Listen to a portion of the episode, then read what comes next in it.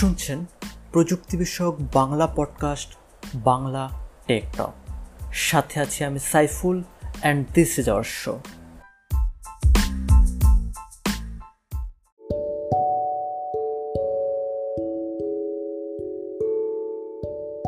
স্বাগতম সবাইকে বাংলা টেকটকের আরও একটি এপিসোডে আজকের এপিসোডটা দুটো ভিন্ন কারণে একটু স্পেশাল প্রথম কারণ হচ্ছে আজকে আমাদের পঞ্চম এপিসোড এই পডকাস্টটা যখন শুরু করেছিলাম, তখন নিজের জন্য যেই মাইলস্টোনগুলো সেট করেছিলাম, তার মধ্যে একটি ছিল অন্তত পাঁচটা এপিসোড করা।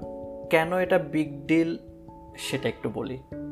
আমি প্রচণ্ড অলস এবং প্রচণ্ড ইন্ট্রোভার্ট একজন মানুষ। সো আমার মতো একই সাথে অলস এবং ইন্ট্রোভার্ট একজন মানুষের জন্য দেড় ঘণ্টার বেশি করে পাঁচটা পডকাস্ট এপিসোড পাঁচজন ভিন্ন মানুষের সাথে রেকর্ড করে এডিট করে, যতটুকু সম্ভব পলিশ করে পাবলিশ করা that is a huge deal for me personally so এটা গেল একটা কারণ। দ্বিতীয় কারণ হচ্ছে আজকে যেই বিষয়গুলো নিয়ে কথা বলেছি এবং যে মানুষটার সাথে কথা বলেছি। আজকে কথা বলেছি জেসিকা আপুর সাথে। জেসিকা আপু হচ্ছে one of those rare human beings যারা আসলে সব কিছুই করতে পারে এবং সব কিছু ভালোভাবে করতে পারে। আপু একজন ক্লাসিক্যাল ডান্সার আপুর ফেসবুক প্রোফাইল দেখে বোঝা না গেলেও আপু খুবই সিরিয়াস একজন রিসার্চার বর্তমানে পিএইচডি করছেন অস্ট্রেলিয়া ন্যাশনাল ইউনিভার্সিটিতে। তার পিএইচডির টপিক হচ্ছে মানুষের ফিজিওলজিতে বিভিন্ন ধরনের মিউজিকের প্রভাব। হাউ কুল ইজ দ্যাট কিছুদিন আগেই আপু অস্ট্রেলিয়ান ন্যাশনাল ইউনিভার্সিটিতে হোস্ট করা থ্রি মিনিট থিসিস কম্পিটিশনের পিপলস চয়েস অ্যাওয়ার্ড উইনার হয়েছেন।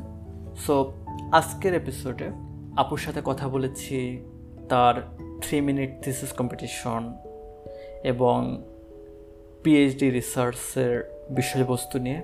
কিন্তু মোর ইম্পর্টেন্টলি আজকে আরও কথা বলেছি ethical thinking in computer science research এবং দ্য সোশ্যাল ডিলেমা ডকুমেন্টারিটা এবং ডকুমেন্টারির বাইরে আমরা কম্পিউটার সায়েন্স এনথুজিয়াস্ট হিসেবে এবং জেসি কাপুর ক্ষেত্রে কম্পিউটার সায়েন্টিস্ট হিসেবে আমাদের রেসপন্সিবিলিটি সোসাইটির প্রতি এবং পডকাস্টের শেষের দিকে জেসিকা আপু শেয়ার করেছেন তার কাছে নাচ এবং গবেষণা দুটোই কেন সমানভাবে গুরুত্বপূর্ণ এবং একটা আর একটাকে কীভাবে সাহায্য করে এবং একটা ছাড়া আরেকটা কীভাবে ক্ষতিগ্রস্ত হয়।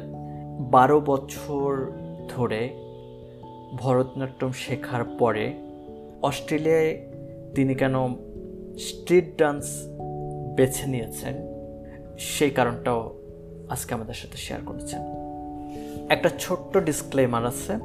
আপু যখন ভরতনাট্যম এবং স্ট্রিট ডান্সের ব্যাকগ্রাউন্ড বলতেছিল, তখন ভরতনাট্যমের ডেফিনেশনে আপু বলেছিল, ভ থেকে ভাব, র থেকে রস এবং ত থেকে তাল। সো, ভাব, রস এবং তালের সমন্বয়ে যে নাচ, সেটা হচ্ছে ভরতনাট্যম। কিন্তু রেকর্ডিংয়ের পরেই আপু একটা কারেকশন দিয়েছেন যে ভরতনাট্যমের র আসলে মিন করে রাগ। সো, ভরতনাট্যম হচ্ছে ভাব, রাগ এবং তালের সমন্বয়ে যে নাচ, সে নাচ। পডকাস্টের নাম যেহেতু টেকটক আমাদের পডকাস্ট আসলে প্রযুক্তি এবং এর আশেপাশের বিষয়গুলো নিয়েই হবে এবং আগের চারটে এপিসোড সরাসরি প্রযুক্তি নিয়েই ছিল এবং পরের এপিসোডগুলো সেরকম হওয়ার সম্ভাবনাই বেশি। কিন্তু এই এপিসোডের জন্য একটু ভিন্ন ধরনের আলোচনা আমি বেশি এনজয় করেছি। আশা করি আপনাদেরও ভালো লাগবে। এখন আর বেশি কিছু না বলি চলেন আজকের এপিসোডটা শোনা যাক।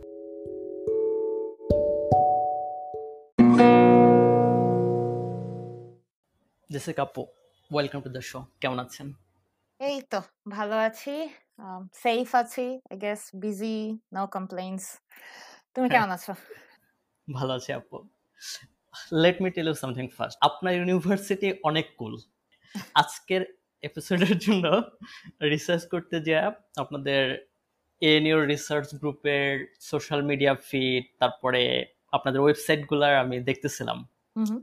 এরা এত ফানি মানে I ended up subscribing subscribing ANU CSS তারপরে এএনইউ রিসার্চের টুইটার ফিড আচ্ছা আচ্ছা। তো প্রথমে আমি মনে করছিলাম এটা শুধু ইঞ্জিনিয়ারিং এর ব্যাপারে।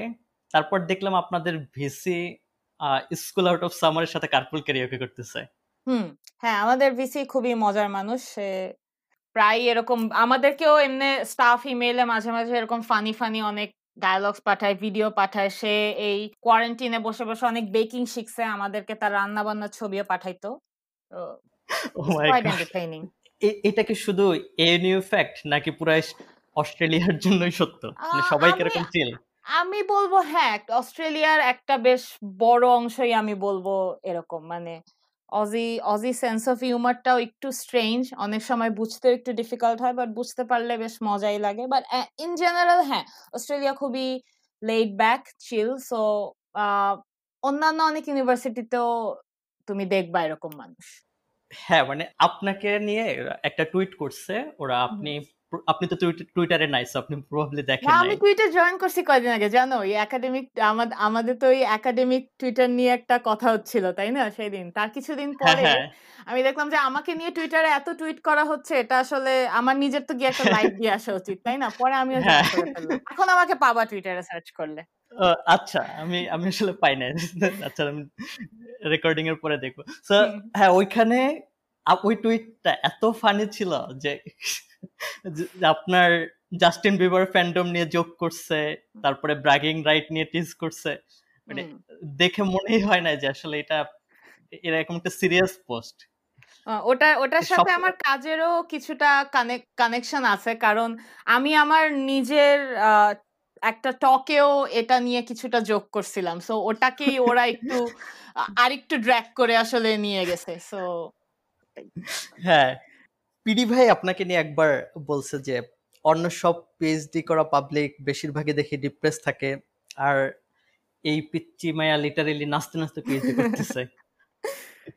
বাট কিছুদিন আগে আমি ডিসকভার করলাম যে এটা শুধু সত্যই না মানে আপনি পিএইচডিও করতেছেন নাচ নিয়ে। মানে মানুষের physiological response to music close to dance মানে some people like to dance right when some people like uh, we, i'm not talking to someone like that right now or some so যে কারণে আমি আপনার সাথে recently কথা বলতে খুবই খুব বেশি আগ্রহ হয়েছে সেটা হচ্ছে আপনার থ্রি মিনিটস থিসিস কম্পিটিশনের পোস্টটা দেখে। ওটা ওটার পরে আমি প্রথমে আপনার থিসিস সম্পর্কে জানলাম আপনি কি নিয়ে থিসিস করতেছেন? সো সবার আগে কি একটু বলবেন থ্রি মিনিট থিসিস কম্পিটিশনটা কি? তারপরে আমরা আপনার। প্রেজেন্টেশন একটু কথা বলব। আচ্ছা ঠিক আছে। থ্রি মিনিট থিসিস কম্পিটিশনটা মানে অ্যাজ দ্য নেম সাজেস্ট এইটা তোমার পুরো থিসিসটা তোমাকে থ্রি মিনিটসে ডিসক্রাইব করতে হবে। তো আচ্ছা। এবং এটা থ্রি মিনিটসে ডিসক্রাইব করা অ্যান্ড এটা বলা হয়ে থাকে to general but intelligent audience মানে যারা জেনারেলি ওই ব্রড টপিকটা সম্পর্কে তারা ধারণা রাখবে বাট তারা স্পেসিফিক্যালি তোমার রিসার্চ সম্পর্কে আইডিয়া রাখবে না। সো এই রিসার্চটাকে এমনভাবে এক্সপ্লেন করা যাতে করে এই ব্রডার অডিয়েন্সটা ভালো মতো তোমার প্রবলেমটা বুঝতে পারে সেটা নিয়ে তারা এক্সাইটেড ফিল করবে and you have to do all of this within three minutes তো এই কম্পিটিশনটা অরিজিনেট করে হচ্ছে ইউনিভার্সিটি অফ কুইন্সল্যান্ড অস্ট্রেলিয়ারই আচ্ছা। একটা ইউনিভার্সিটি সো এটা মোস্ট প্রবলি স্টার্ট হয় I think around two thousand seven two thousand eight এরকমের দিকে। এটা আগে ওদের ইন্টারনাল কম্পিটিশন ছিল বাট এটা অ্যাগেন অস্ট্রেলিয়ানসরা যেহেতু সবকিছু নিয়ে এই যে এরকম মানে মজা, এটা আসলে একটা একটু মজার ছলে একটা কম্পিটিশন শুরু করে ওদের ইন্টারনাল কয়েকটা রিসার্চ গ্রুপের মধ্যে। কিন্তু তারা তারপরে এত মজা পেয়ে যায়, তখন তারা অস্ট্রেলিয়ার বাকি ইউনিভার্সিটির সাথে এটা শেয়ার করে যে, আমরা এরকম একটা কম্পিটিশনের মতো করছি। তো আমাদের এই পিএইচডি রিসার্চাররা তারা তিন মিনিটের মধ্যে খুবই ইন্টারেস্টিং ভাবে তাদের কাজগুলো এক্সপ্লেইন করছে। সো এইভাবে অস্ট্রেলিয়ার বিভিন্ন ইউনিভার্সিটিতে এই কম্পিটিশনটা ছড়ায় যায় এবং ইভেনচুয়ালি এটা অস্ট্রেলিয়াতেও এত পপুলার হয়ে যায় যেটা ওয়ার্ল্ডের অনেকগুলো ইউনিভার্সিটিতেই এই কম্পিটিশনটা তারপরে ছড়ায় যায় আর কি। আই থিঙ্ক পুরো ওয়ার্ল্ডে almost two hundred to two hundred fifty universities এখন এই কম্পিটিশনটা করে। সো এখন এটা মোটামুটি একটা গ্লোবাল কম্পিটিশন আর কি। সো আমাদের এখানে যেটা হয় তোমার আগে এরকম এই যে যে যে ইউনিভার্সিটিগুলো পার্টিসিপেট করে তারা আর কি ইউনিভার্সিটি ওয়াইড নিজেরা আর কি কিছু কম্পিটিশন করে। আমাদের ইউনিভার্সিটির ক্ষেত্রে যেমন এটা ছিল আগে কলেজ ওয়াইড কিছু কম্পিটিশন ছিল তারপর ওখান থেকে আচ্ছা। কিছু ফাইনালিস্ট চুজ করে ইউনিভার্সিটি ওয়াইড কম্পিটিশন হয় ইউনিভার্সিটি ইউনিভার্সিটি ওয়াইড যেই উইনাররা তারা আবার এশিয়া প্যাসিফিক একটা কম্পিটিশনে যায় যেখানে অস্ট্রেলিয়া নিউজিল্যান্ড তারপর এশিয়ার আরও অনেকগুলা পার্টিসিপেটিং ইউনিভার্সিটিস ওরা কম্পিট করে সো এখানে যেহেতু এটা অরিজিনেট করছে অস্ট্রেলিয়াতে it's a pretty big deal here মানে এটা আমাদের মানে এটা কাইন্ড অফ মানে পিএইচডি স্টুডেন্টদের কাইন্ড অফ একটা অলিম্পিক্স এর মতো আর কি। সবাই এই কম্পিটিশনটার আগে খুবই এটা নিয়ে হাইপ থাকে আর কি। অনেক মানে এটাকে অনেকে আবার একাডেমিক হাঙ্গার গেমসও বলে কলেজ ওয়াইড খুব মানে মারামারি বাট আমরা ওটা প্রমোট করি না পজিটিভিটি আমরা বেশি প্রমোট করি সো আমরা ওইভাবে কম্পিটিশনটাকে দেখি না। নর্মালি ফাইনালিস্টরা একজন আরেকজনকে অনেক অনেক টিপস দেয় সাজেশন দেয় হেল্প করে। ইউজুয়ালি প্রতি বছর এটা মানে এটা বেশ আর কি বড় করে মানে পাবলিক ইভেন্টই হয় আর কি। স্পেশালি এএনইউ তে এএনইউ পুরো ওয়ার্ল্ডের সব থেকে বড় ফাইনাল ইউজুয়ালি অ্যারেঞ্জ করে সো অ্যাটেন্ডিজ আচ্ছা। হয় অলমোস্ট লাইক এক হাজারেরও বেশি তো এবার যেহেতু এই ইয়ারে এই ধরনের কিছুই সম্ভব না তো হ্যাঁ। এই এই বছর সবগুলা ইউনিভার্সিটি এই ইভেন্টগুলা ভার্চুয়ালি করতেছে সো এই কারণেই কম্পিটিশনটা ইন্টারেস্টিং যেমন বা চ্যালেঞ্জও অনেক রকম ছিল স্পেশালি আমরা শুধু রিসার্চের ক্ষেত্রে নয় যে কোনো জিনিস নিয়ে আমরা যখন খুব ডিটেলে পড়াশোনা করি বা অনেক কিছু জানি তারপর ইটস ভেরি হার্ড টু ওই সাম হ্যাঁ it's very hard to summarise ওই বিগার পিকচারটা দেখা। হ্যাঁ আমি মানে আমি বুঝতেছি এই কাজটা কেন দরকার আছে বাট আমার ফ্ল্যাটমেটের এই কাজ সম্পর্কে জেনে লাভ। রাইট বাট অন্য একটা হ্যাঁ। সাধারণ মানুষ আমি একজন বাস ড্রাইভারের সাথে কথা বলতে যাচ্ছি তার এই কাজ জেনে আসলে লাভ। যদি এই কাজটার আসলেই তাদের কোনো জেনে মানে তাদের সব তাদের সাথে যে রিলেট করতে হবে সেটা জরুরি না বাট তাদের সামহাও এক্সাইটেড ফিল করতে হবে যে এই কাজটা আসলে কেন দরকার আছে। আর যদি কাজটার দরকার না থাকে তাহলে তো আসলে আমরা রিসার্চ কেন করছি সেটা নিয়েও একটা প্রশ্ন চলে আসে হ্যাঁ। তাই না? তো এই যে তুমি যে জাস্টিন বিবারের টুইটার কথাটায় আনলা হ্যাঁ। আমার আমার টকটা আসলে ছিল, এটা স্পয়লার অ্যালার্ট কারণ আমার টকটা এখনও রিলিজ হয় নাই। So you are the first to know আর কয়েক, আমি জানি না, হয়তো পডকাস্টটা রিলিজ হতে হতে ভিডিওটা চলে আসতে পারে আই ডোন্ট নো আমার টকটাই ছিল জাস্টিন বিবারকে নিয়ে। কারণ জাস্টিন বিবারকে নিয়ে সবাই কোনোভাবে রিলেট করতে পারবে। সো আমি আমার কাজ এক্সপ্লেইন করার একটা ওয়ে এটা ছিল। হ্যাঁ আমি এই ভিডিওগুলো খুঁজতেছিলাম। থ্রি মিনিট থিসিসের ওয়েবসাইটে দেখলাম ভার্চুয়াল কনফারেন্সের ভিডিওগুলো আছে বাট আপনাদেরটা এখনও আপলোড করা হয় নাই সো আমি পেয়ে যাব তাহলে রাইট হ্যাঁ হ্যাঁ এটা মানে এএনইউ ওদের অফিসিয়াল ইউটিউব চ্যানেল থেকেই পাবলিশ করবে। আই থিংক ওরা ওয়েট করছে এশিয়া প্যাসিফিক ফাইনালসটা হওয়া পর্যন্ত, কারণ ওখানেও মানে এএনইউর আমি তো পিপলস চয়েস উইনার ছিলাম। জাজেস চয়েস যে উইনার সে এশিয়া প্যাসিফিক ফাইনালসেও কম্পিট করছে। সো আই থিঙ্ক ওইটার পরে হয়তো রিলিজ করা হবে। সো কিছুদিনের আচ্ছা। মধ্যেই আশা আশা করা যায় চলে আসবে ভিডিওটা তখন। আম, আমি অবশ্যই শেয়ার করব তোমার সাথে। সো এটাই হ্যাঁ। আর কি ইন্টারেস্ট এটাই আর কি মজার ব্যাপার আর কি এই এই কম্পিটিশনটা যে আমাকে যদি তুমি এভাবেই জাস্ট আমার রিসার্চ এক্সপ্লেন করতে বলো আমি অবশ্যই জাস্টিন বিবারের এক্সাম্পল দিয়ে শুরু করব না।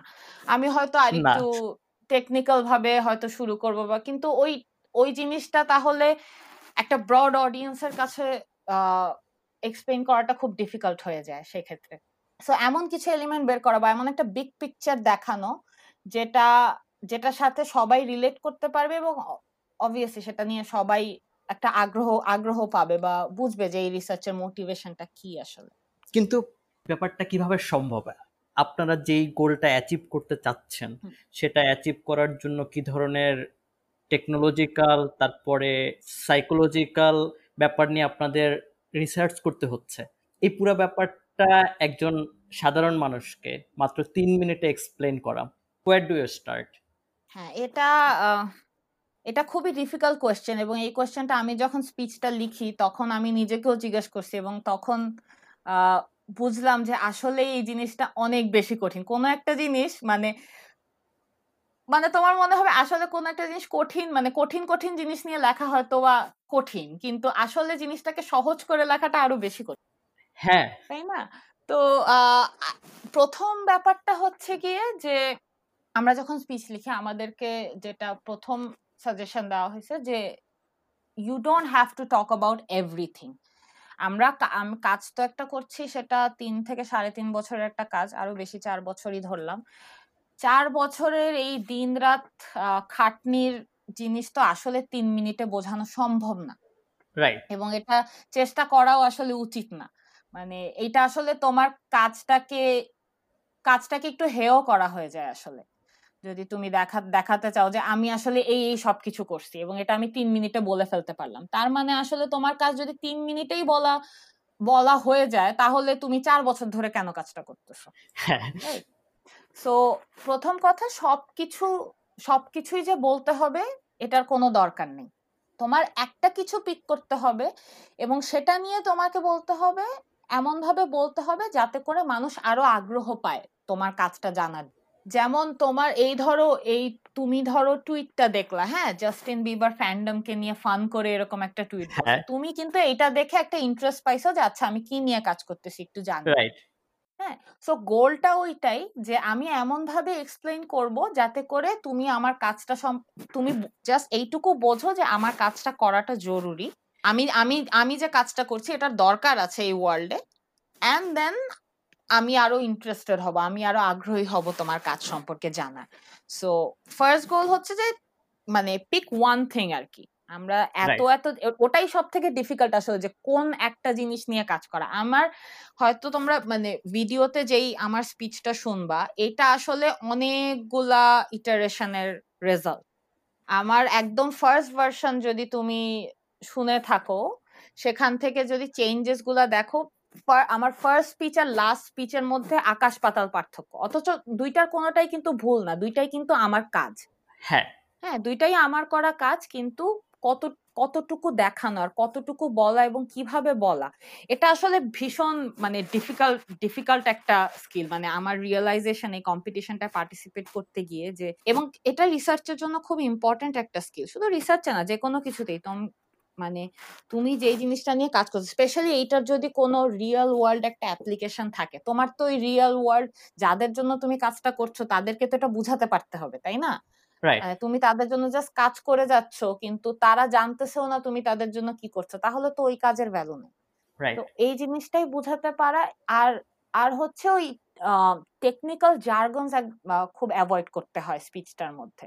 আমি যেমন আহ, ধরো আমি বিভিন্ন কম্পিউটেশনাল মডেলস নিয়ে কাজ করি মেশিন লার্নিং টেকনিক্স নিয়ে কাজ করি। আমার স্পিচে তুমি একমাত্র এই রিলেটেড ওয়ার্ড যেটা শুনবা সেটা হচ্ছে সিস্টেম তারপরে আরেক জায়গায় বলছি এআই সিস্টেম দ্যাটস অল কারণ এর চেয়ে বেশি আমি গেলে মানুষজন আগ্রহ হারায় ফেলবে। তিন মিনিটের একটা স্পিচ সেখানে যদি মানুষ এক মিনিটের মধ্যে ইন্টারেস্ট হারায় ফেলে, তাহলে তো আসলে লাভ হলো না। তিন মিনিট তার আগ্রহ ধরে রাখাটা হচ্ছে আমার মেইন রেসপন্সিবিলিটি সো এমন ভাবে বলা যাতে করে তারা যে it's still not wrong but definitely আমি যেরকম যে জার্গনসগুলো ইউজ করব, সেভাবে এই টকের জন্য আসলে সেভাবে বলা যায় না। আমি যদি একটা ফর্মাল প্রেজেন্টেশন দেই সেক্ষেত্রে এগুলা ডেফিনেটলি বলা যাবে। কারণ সেখানে আমি এক্সপেক্ট করব যে আমার ফিল্ডের মানুষজনই বেশি থাকবে। হ্যাঁ। কিন্তু এটা যেহেতু ওয়ার্ল্ড ওয়াইড অডিয়েন্সের জন্য সেজন্য আসলে আমাদেরকে বলা হয় যতটা সম্ভব জার্গনস অ্যাভয়েড করা। হ্যাঁ এটাই ছিল আসলে আমার পরের প্রশ্ন যে এটা আপনি অ্যান্সারটাকে দিয়ে ফেলছেন বাট কোশ্চেনটাও বলে রাখে। কোশ্চেনটা ছিল যে তাহলে একটা পেপারের অ্যাবস্ট্রাক্টের সাথে আপনার থিসিস থ্রি মিনিট থিসিস কম্পিটিশনের ডিফারেন্সটা আসলে কোথায়? সো আমি যেটা অ্যান্সার আপনার কাছে পেলাম সেটা হচ্ছে একটা পেপারের অ্যাবস্ট্রাক্ট ওটাও সামারি হয় বাট ওটা হচ্ছে স্পেসিফিক অডিয়েন্সের জন্য যারা এই একাডেমিক প্রোফাইলের সাথে পরিচিত।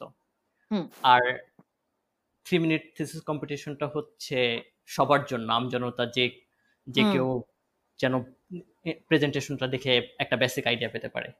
এক্স্যাক্টলি আচ্ছা আপু আপনার কম্পিটিশনের টপিক ছিল do you know how music makes you feel এবং আপনার পিএইচডি রিসার্চও সে এরকমই মানুষের ফিজিওলজিতে বিভিন্ন রকম মিউজিকের প্রভাব।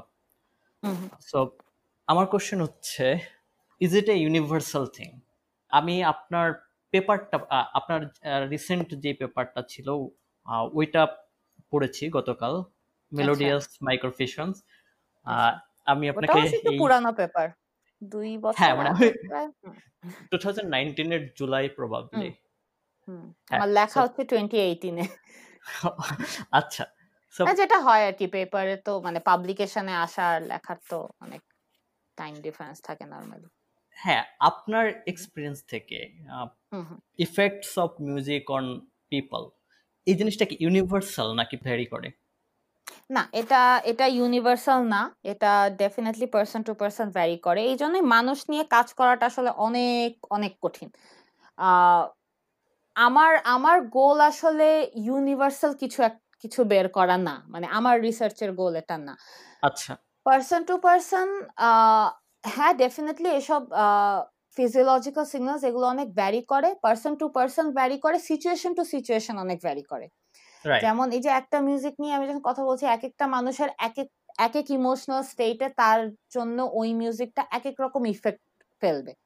সো আমার আমার রিসার্চ গোলটা আসলে ওইটাই মানে একটু আন্ডারস্ট্যান্ড করা যে কোন মানে কোন স্টেজে কোন ধরনের ইফেক্ট হার্মফুল হতে পারে আর কোন ধরনের কোন ধরনের ইফেক্ট কখন মানে তোমার তোমার মেন্টাল স্টেটটা ইমপ্রুভ করতে সাহায্য করবে। এখন এটা এটা এটা মানে এমন না যে আচ্ছা আমি অমুক গানটা যখনই শুনব আমার গোল এটা না যে আমি ধরো এরকম বললাম যে এই গানটা শুনলে তোমার মুড ভালো থাকবে। দ্যাটস নট ট্রু হ্যাঁ গোলটা হচ্ছে তোমার সিগন্যালসটা দেখে এইটা বোঝা যায় আচ্ছা এখন তুমি এই ইমোশনাল স্টেটের মধ্যে দিয়ে যাচ্ছ সো এখন এই ধরনের মিউজিক তোমাকে তোমার মানে কারেন্ট স্টেটটা ইমপ্রুভ করতে হেল্প করবে। তুমি যদি স্ট্রেসড ফিল করে থাকো অ্যান্ড আমার ইন জেনারেল যেই ধরনের মিউজিক প্যাটার্ন ধরো রিল্যাক্সেশনে হেল্প করবে, সেই ধরনের মিউজিক আমি শুনতে বলব। দ্যাট ইজ লাইক এটা আগেন একটু বিগ পিকচার থেকে বলতেছি ওই হ্যাঁ। ওই জিনিসটা বোঝা সো ডেফিনেটলি এটা পার্সন টু পার্সন তো ভ্যারি করেই বাট ওই যে ওই পার্সনেরই তখন ফিজিওলজিক্যাল সিগন্যালসটা রিড করা এবং ওখান মানে ওখানের প্যাটার্নস থেকে কিছুটা আন্দাজ আন্দাজ করা আর কি যে ইমোশনাল স্টেট তার কীরকম এবং সেই হিসাবে কোন ধরনের কোন ধরনের মিউজিক হেল্পফুল হতে পারে অথবা হতে না পারে। আমার যেমন আই গেস আমার একদম মানে ভেরি রিসেন্ট যে পেপারটা ওইটা এখনও মানে অনলাইন প্রসিডিংস এ আসে নাই। কারণ ওখানে আমি এই তুমি যে এই মেলোডিয়াস মাইক্রোফিজমস এর পেপারটা নিয়ে পেপারটা পড়ছিল আর কি ওখানে আমি mainly skin response skin conductance নিয়ে আর কি আমার মেইন কাজটা ছিল। পরে পরবর্তীতে আমি ব্রেইন ওয়েভ অ্যাক্টিভিটি নিয়ে কাজটা করি আর কি একটা আরেকটা পেপারের জন্য। সো ওখানে তোমার ধরো ব্রেইন ওয়েভ আমাদের প্রাইমারি সব ব্রেইন কিছু ব্রেইন ওয়েভ আছে। ধরো তিন প্রাইমারি তিনটা যদি বলি alpha wave beta wave and gamma wave so alpha মানে এটা হচ্ছে তোমার মানে ব্রে মানে কি মানে এক একটার আসলে মানে ফাংশন এক এক রকম আর কি।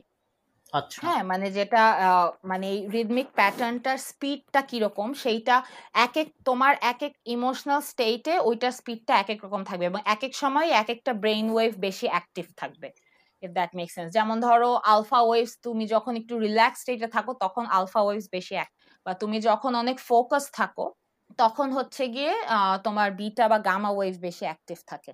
আবার টকের আরেকটা এই থ্রি মিনিট টকের একটা মানে মোটিভেশন ছিল আমার রিসার্চ মোটিভেশন একটা দেখানো যে এপিলেপটিক পেশেন্টদের তাদের ইউজুয়ালি তোমার ওই যখন সিজার হয় তখন হচ্ছে ওই গামা ওয়েভটার একটা মানে কি বলব এক আনইউজুয়াল প্যাটার্ন যেটা হয় আনইউজুয়াল প্যাটার্ন আচ্ছা। থাকে হ্যাঁ যেটা আর কি ওই সিজারটা ট্রিগার করে এখন এটা মানে বেশি অত ডিটেলে না যায় এবার সিজারেরও তোমার ধরো ডিফারেন্ট হ্যাঁ। স্টেট থাকে কিছু কিছু সময় তোমার স্টেটটা মানে ওই সিজারটা যখন হবে, তার আগে সেটার ইন্ডিকেশন পাওয়া যায় কিনা, এটা নিয়ে অনেক তোমার মেডিকেল রিসার্চ হচ্ছে। এপিলেপসি অনেক সময় ওই সিজারটা মিউজিক দিয়েও ট্রিগার হতে পারে। গিভেন যে তুমি একটা রং টাইমে যদি একটা রং টাইপ অফ মিউজিক শোনো, যারা পার্টিকুলারলি ওই রকম ওই মিউজিকোজেনিক এপিলেপসি বলে এটাকে, যেখানে সিজারটা অ্যাকচুয়ালি মিউজিক নিয়ে মিউজিক দিয়ে ট্রিগার হয়। It's a very rare form of epilepsy but এটা হয় আর কি। তো তখন ওই মিউজিকটাই ট্রিগার করতে পারে গিভেন যে তোমার তখন ব্রেইনের কন্ডিশনটা ওরকম মানে সি মানে প্রি সিজার আর কি একটা ফর্ম আছে প্রি ইকটাল স্টেট বলে যেটা। সো ওরকম সময় মানে আমার কাইন্ড অফ একটা রিসার্চ মোটিভেশন আর কি ওরকম ছিল যে আমি যখন এই ব্রেইন ওয়েভ নিয়ে কাজ করি যে কখন কোন মিউজিকটা কোন ব্রেইন ওয়েভটা বেশি মানে ইন্ডিউস করছে এটা আমি দেখতে পারি হ্যাঁ? সো এইটার একটা পর মানে ফিউচার একটা অ্যাপ্লিকেশন এটা হতে পারে যে যদি তোমার একটা সিজার পেশেন্টকে সে যদি এরকম কোনো একটা ডিভাইস পরে থাকে যে দে ক্যান সি ওরকম মানে তোমার তোমার ব্রেন ধরো ওরকম তখন অনেক প্রচুর গ্রাউন্ড ওয়েভ ফায়ার করছে বা you are kind of in that state তখন ধরো কিছু মিউজিক যেগুলো আরও আসলে বেশি তোমার ওই গামা ওয়েভটা ইন্ডিউস করে, সেগুলা যদি তুমি শোনা অ্যাভয়েড করো তাহলে মানে ইট কুড রিডিউস মানে সিজার অ্যামাউন্ট রিডিউস করতে পারে সেটা। সো ওটা নিয়ে আমার একটা কাজ ছিল পেপার আমার কাজটা যদিও মানে অ্যাকচুয়াল মানে সিজন নিয়ে না বাট আমার মোটিভেশন ওই রকম একটা ছিল সেটা আমি বললাম। তো আমি আমার ওই পেপারের কাজটা যেটা ছিল যে ওরকম যে আমার কাজটা হেলদি সাবজেক্টস এর উপর ছিল বাট ওটা হচ্ছে তারা ডিফারেন্ট টাইপ অফ এরকম মিউজিক শোনে এবং আমার আমি তখন তাদের ব্রেইন ওয়েভ প্যাটার্নগুলো অবজার্ভ করি। সো এটা আগেন আচ্ছা। এটা কোনো আমার মানে ইউনিভার্সাল কিছু না but it it's mainly to give an idea যে এই ধরনের ডেটাগুলা আসলে মোর অ্যাকুরেটলি তোমার ইমোশনাল স্টেটটা ডিটেক্ট করতে পারে এবং এইটাকে পরবর্তীতে বিভিন্ন অ্যাপ্লিকেশনে কাজে লাগানো যেতে পারে। কারণ আমাদের ধরো অনেক রকম অনেক রকম কাজই ধরো ফেশিয়াল এক্সপ্রেশন নিয়ে হয়।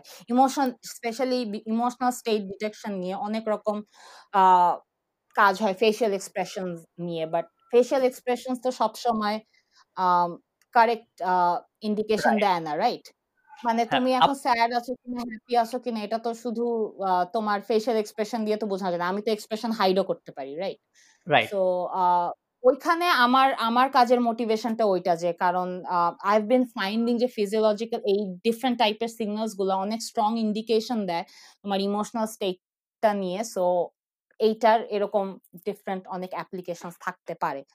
So that is my main like research goal আর কি আসলে দেখানো, যে ফিজিওলজিক্যাল ডিফারেন্ট ফিজিওলজিক্যাল সিগন্যালসগুলো আসলে মানে কতটা ভালো ইন্ডিকেশন দিতে পারে। এন্ড পার্টিকুলারলি আমি মিউজিক নিয়ে যেহেতু ইন্টারেস্টেড আমি মিউজিক স্টিমুলাই ইউজ করি বাট ডেফিনেটলি আমাদের রিসার্চ গ্রুপে অনেকে কেউ ভিডিওস নিয়ে কাজ করে, কেউ হয়তো অন্যান্য অডিও নিয়ে কাজ করে। সো অনেক ভ্যারাইটি অফ কাজ হয় আর কি আমাদের গ্রুপে বাট সবারই মোটামুটি গোল হচ্ছে গিয়ে কিছুটা এরকম, যে জাস্ট ফিজিওলজিক্যাল সিগন্যালস এর ইম্প্যাক্টটা দেখানো।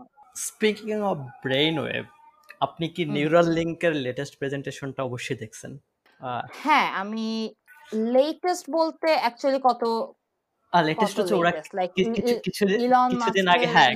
যেটা ইলন মাস্ক যেটা বলছে যে future will be like something like a Black Mirror episode কেউ একটা খুবই ছোট একটা ডিভাইস ওদের ডিভাইসটা এখন অলরেডি অনেক ছোট এবং ওরা বলছে যে ফিউচার এটা আরও ছোট হবে। সো ওইটা মানুষের স্কালের মধ্যে সার্জিক্যালি অ্যাটাচ করার পরে মানুষের ব্রেন ওয়েভ রিড করতে পারবে মেশিন এবং রাইটও করতে পারবে। সো। আপনাদের এই রিসার্চের জন্য ব্যাপারটা তো অনেক রিলেভেন্ট এবং এই ধরনের টেকনোলজি যখন আরও সফিস্টিকেটেড হবে যে আরও অ্যাকুরেটলি ব্রেন ওয়েভ এবং অন্য সব জিওলজিক্যাল সাইনগুলো রিড করতে পারবেন তখন মানুষের ইমোশনাল স্টেটটা আরও অ্যাকুরেটলি বুঝতে পারবেন রাইট হ্যাঁ that is true but also মানে আমার পার্সোনাল রিসার্চ গোল যদি বলি বা আমার গ্রুপের রিসার্চ গোল যদি বলি যেটা বললা যে এই চিপগুলা ধরো তোমার ইমোশনস বেশ অ্যাকুরেটলি রিড করতে পারবে রাইটও করতে পারবে। যেহেতু হিউম্যান সেন্টার্ড কম্পিউটিংয়ে কাজ করি বলি আম- মানে আমরা পাওয়ার হিউম্যান থেকে নিয়ে যেতে চাই না। ঠিক আছে? সো আমার কাজের গোলটা হচ্ছে মানুষকে দেখানো যে তোমার ইমোশন এরকম এরকম হচ্ছে and you get to decide what you want want do about it হ্যাঁ? সো এটা আমা- আমাদের মানে এটা, এই কাজগুলো ডেফিনেটলি রেলেভেন্ট আমাদের কাজে বাট আমাদের গোলটা হয়তো মানে আরেকটু ডিফারেন্ট ডেফিনেটলি হ্যাঁ আরও আরও সফিস্টিকেটেড টেকনোলজি যখন আসবে আমাদের আমরা যেমন বিভিন্ন ওয়ারেবল টেকনোলজি নিয়ে কাজ করি সো আমরা ডেফিনেটলি এরকম ওয়ারেবল টেকনোলজিস আরও এক্সপেক্ট করব যেগুলা আরও আরও মানে ভালোভাবে বা অ্যাকুরেটলি রিড করতে পারবে। যেমন আমাদের স্মার্ট ওয়াচগুলা দিন দিন আরও ইমপ্রুভ হচ্ছে তাই না? যে তারা তো আমাদের এই হার্ট রেট বলে বা স্ট্রেস লেভেল বলে এখনও এটা আসলে খুব ভালো একটা পর্যায়ে পৌঁছায়নি বাট ইটস গেটিং দেয়ার দিন দিন আরও ইমপ্রুভ হচ্ছে। সো আমরা হচ্ছে ওইগুলাকেই আরও ইমপ্রুভ করার জন্য কাজ কাজ করতে চাই। আমি যেমন আমি হয়তো মানে আমার নিজের অনেক ইচ্ছা যে এরকম আছে অলরেডি কিছু অ্যাভেলেবল স্মার্ট হেডফোনস যেগুলা। এখনও মেইনলি এগুলো রিসার্চের জন্য ইউজ করা হয় বাট অ্যাট সাম পয়েন্ট এটা গিয়ে সবার মানে সব মানুষের ঘরে ঘরে এটা পৌঁছাবে। সো ওই হেডফোনসগুলো তোমার ব্রেইন ওয়েভ রিড করতে পারবে। এখন অবভিয়াসলি টেকনোলজি যে কোনোটার মানে ভালো দিকও আছে খারাপ দিকও আছে। So right I I would like to see যে মানুষ তাদের ব্রেইন ওয়েভ এগুলা আরও ভালো মতো বোঝা শিখবে এবং তারা নিজেদেরকে ট্রেন করা শিখবে টু মানে ইমপ্রুভ দেয়ার ফিজিওলজি আমরা একটাকে একটা টার্ম ইউজ করি বায়ো ফিডব্যাক ট্রেনিং যেখানে তুমি নিজের এই ফিজিওলজি গুলা দেখতে পারো and you can train yourself to improve your emotional wellbeing এটা কাইন্ড অফ তোমার মেডিটেশনের মতো হয়তো মেডিটেশনও তুমি যেমন নিজে হ্যাঁ। নিজের ধরো ব্রেথ কন্ট্রোল করতে পারো রিল্যাক্স করতে পারো বাট অনেক সময় আমরা এটা করার মোটিভেশন পাই না। কারণ আমরা আসলে দেখতে পাই না ওই চেঞ্জেসগুলো রাইট বায়োফিডব্যাক ট্রেনিংটা হচ্ছে তোমার মানুষকে দেখানো এই চেঞ্জেসগুলো শো করা যাতে করে তারা ওই মোটিভেশনটা ফিল করে to improve their emotional state so আমার পার্সোনাল গোল হচ্ছে ওই ধরনের কাজগুলা করা। রাইট আপনার থ্রি মিনিট থিসিস কম্পিটিশনের উইনিং এর পরে আপনি যে ইন্টারভিউটা দিচ্ছেন ওখানে দেখলাম আপনার গোল নিয়ে কথা বলছেন যে বেটার মিউজিক রিকমেন্ডেশন মানুষের ইমোশনাল স্টেট ইমপ্রুভ করার জন্য ফিজিওলজিক্যাল সাইনগুলা থেকে। এটা পড়ার পরে না আমার মানে আমার কিছুক্ষণের জন্য আমার বেশ মনে হচ্ছে wow that sounds amazing and তারপর আমার অনেক ভয় লাগছে মানে হুম। Scared it scared me like hell কারণ। আমার তখন হঠাৎ করে মনে হয়েছে যে এখন পর্যন্ত আমার এই এটা it's not related to your research but. It's related to human centred computing so. আমার এখন পর্যন্ত আমরা যত ডাটা জেনারেট করি ইন্টারনেটে সবকিছু হচ্ছে। ভলেন্টারি আমি ক্লিক করতেছি আমি লাইক করতেছি শেয়ার করতেছি।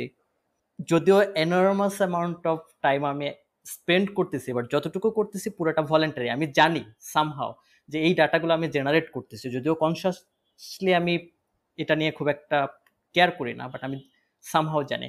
কিন্তু একটু আগে যেটা বললাম যে ওয়ারেবলগুলো অনেক স্মার্ট হচ্ছে এবং আপনি হেডফোনের কথা বললেন এই ধরনের কানেক্টেড ডিভাইসগুলো যখন আরও বেশি নর্মালাইজড হবে মানে তখনকার ডাটা জেনারেশন এবং ডাটা কালেকশনটা আর ভলেন্টারি থাকবে না। মানে আমি জানব না if I am sad or happy কিন্তু কোনো একটা বিগ টেক কোম্পানি জানবে। মানে মানে এবং এই সবগুলো টেকনোলজি তো ভালো খারাপ দুইটাই আছে। এই জিনিসটা আপনার জন্য একটা অ্যাডভান্টেজ আপনার রিসার্চের জন্য, এটা ইমপ্রুভ হওয়া এবং একই সাথে আমি স্ক্যারি পার্টটাও বললাম। আপনি কি এভাবে চিন্তা করছেন যে ডেফিনেটলি ওভাবে এবং ওভাবে চিন্তা করাই লাগে। হিউম্যান সেন্টার্ড কম্পিউটিং এ কাজ করার জন্য এটা ডেফিনেটলি একটা অনেক বড় মানে কি বলব?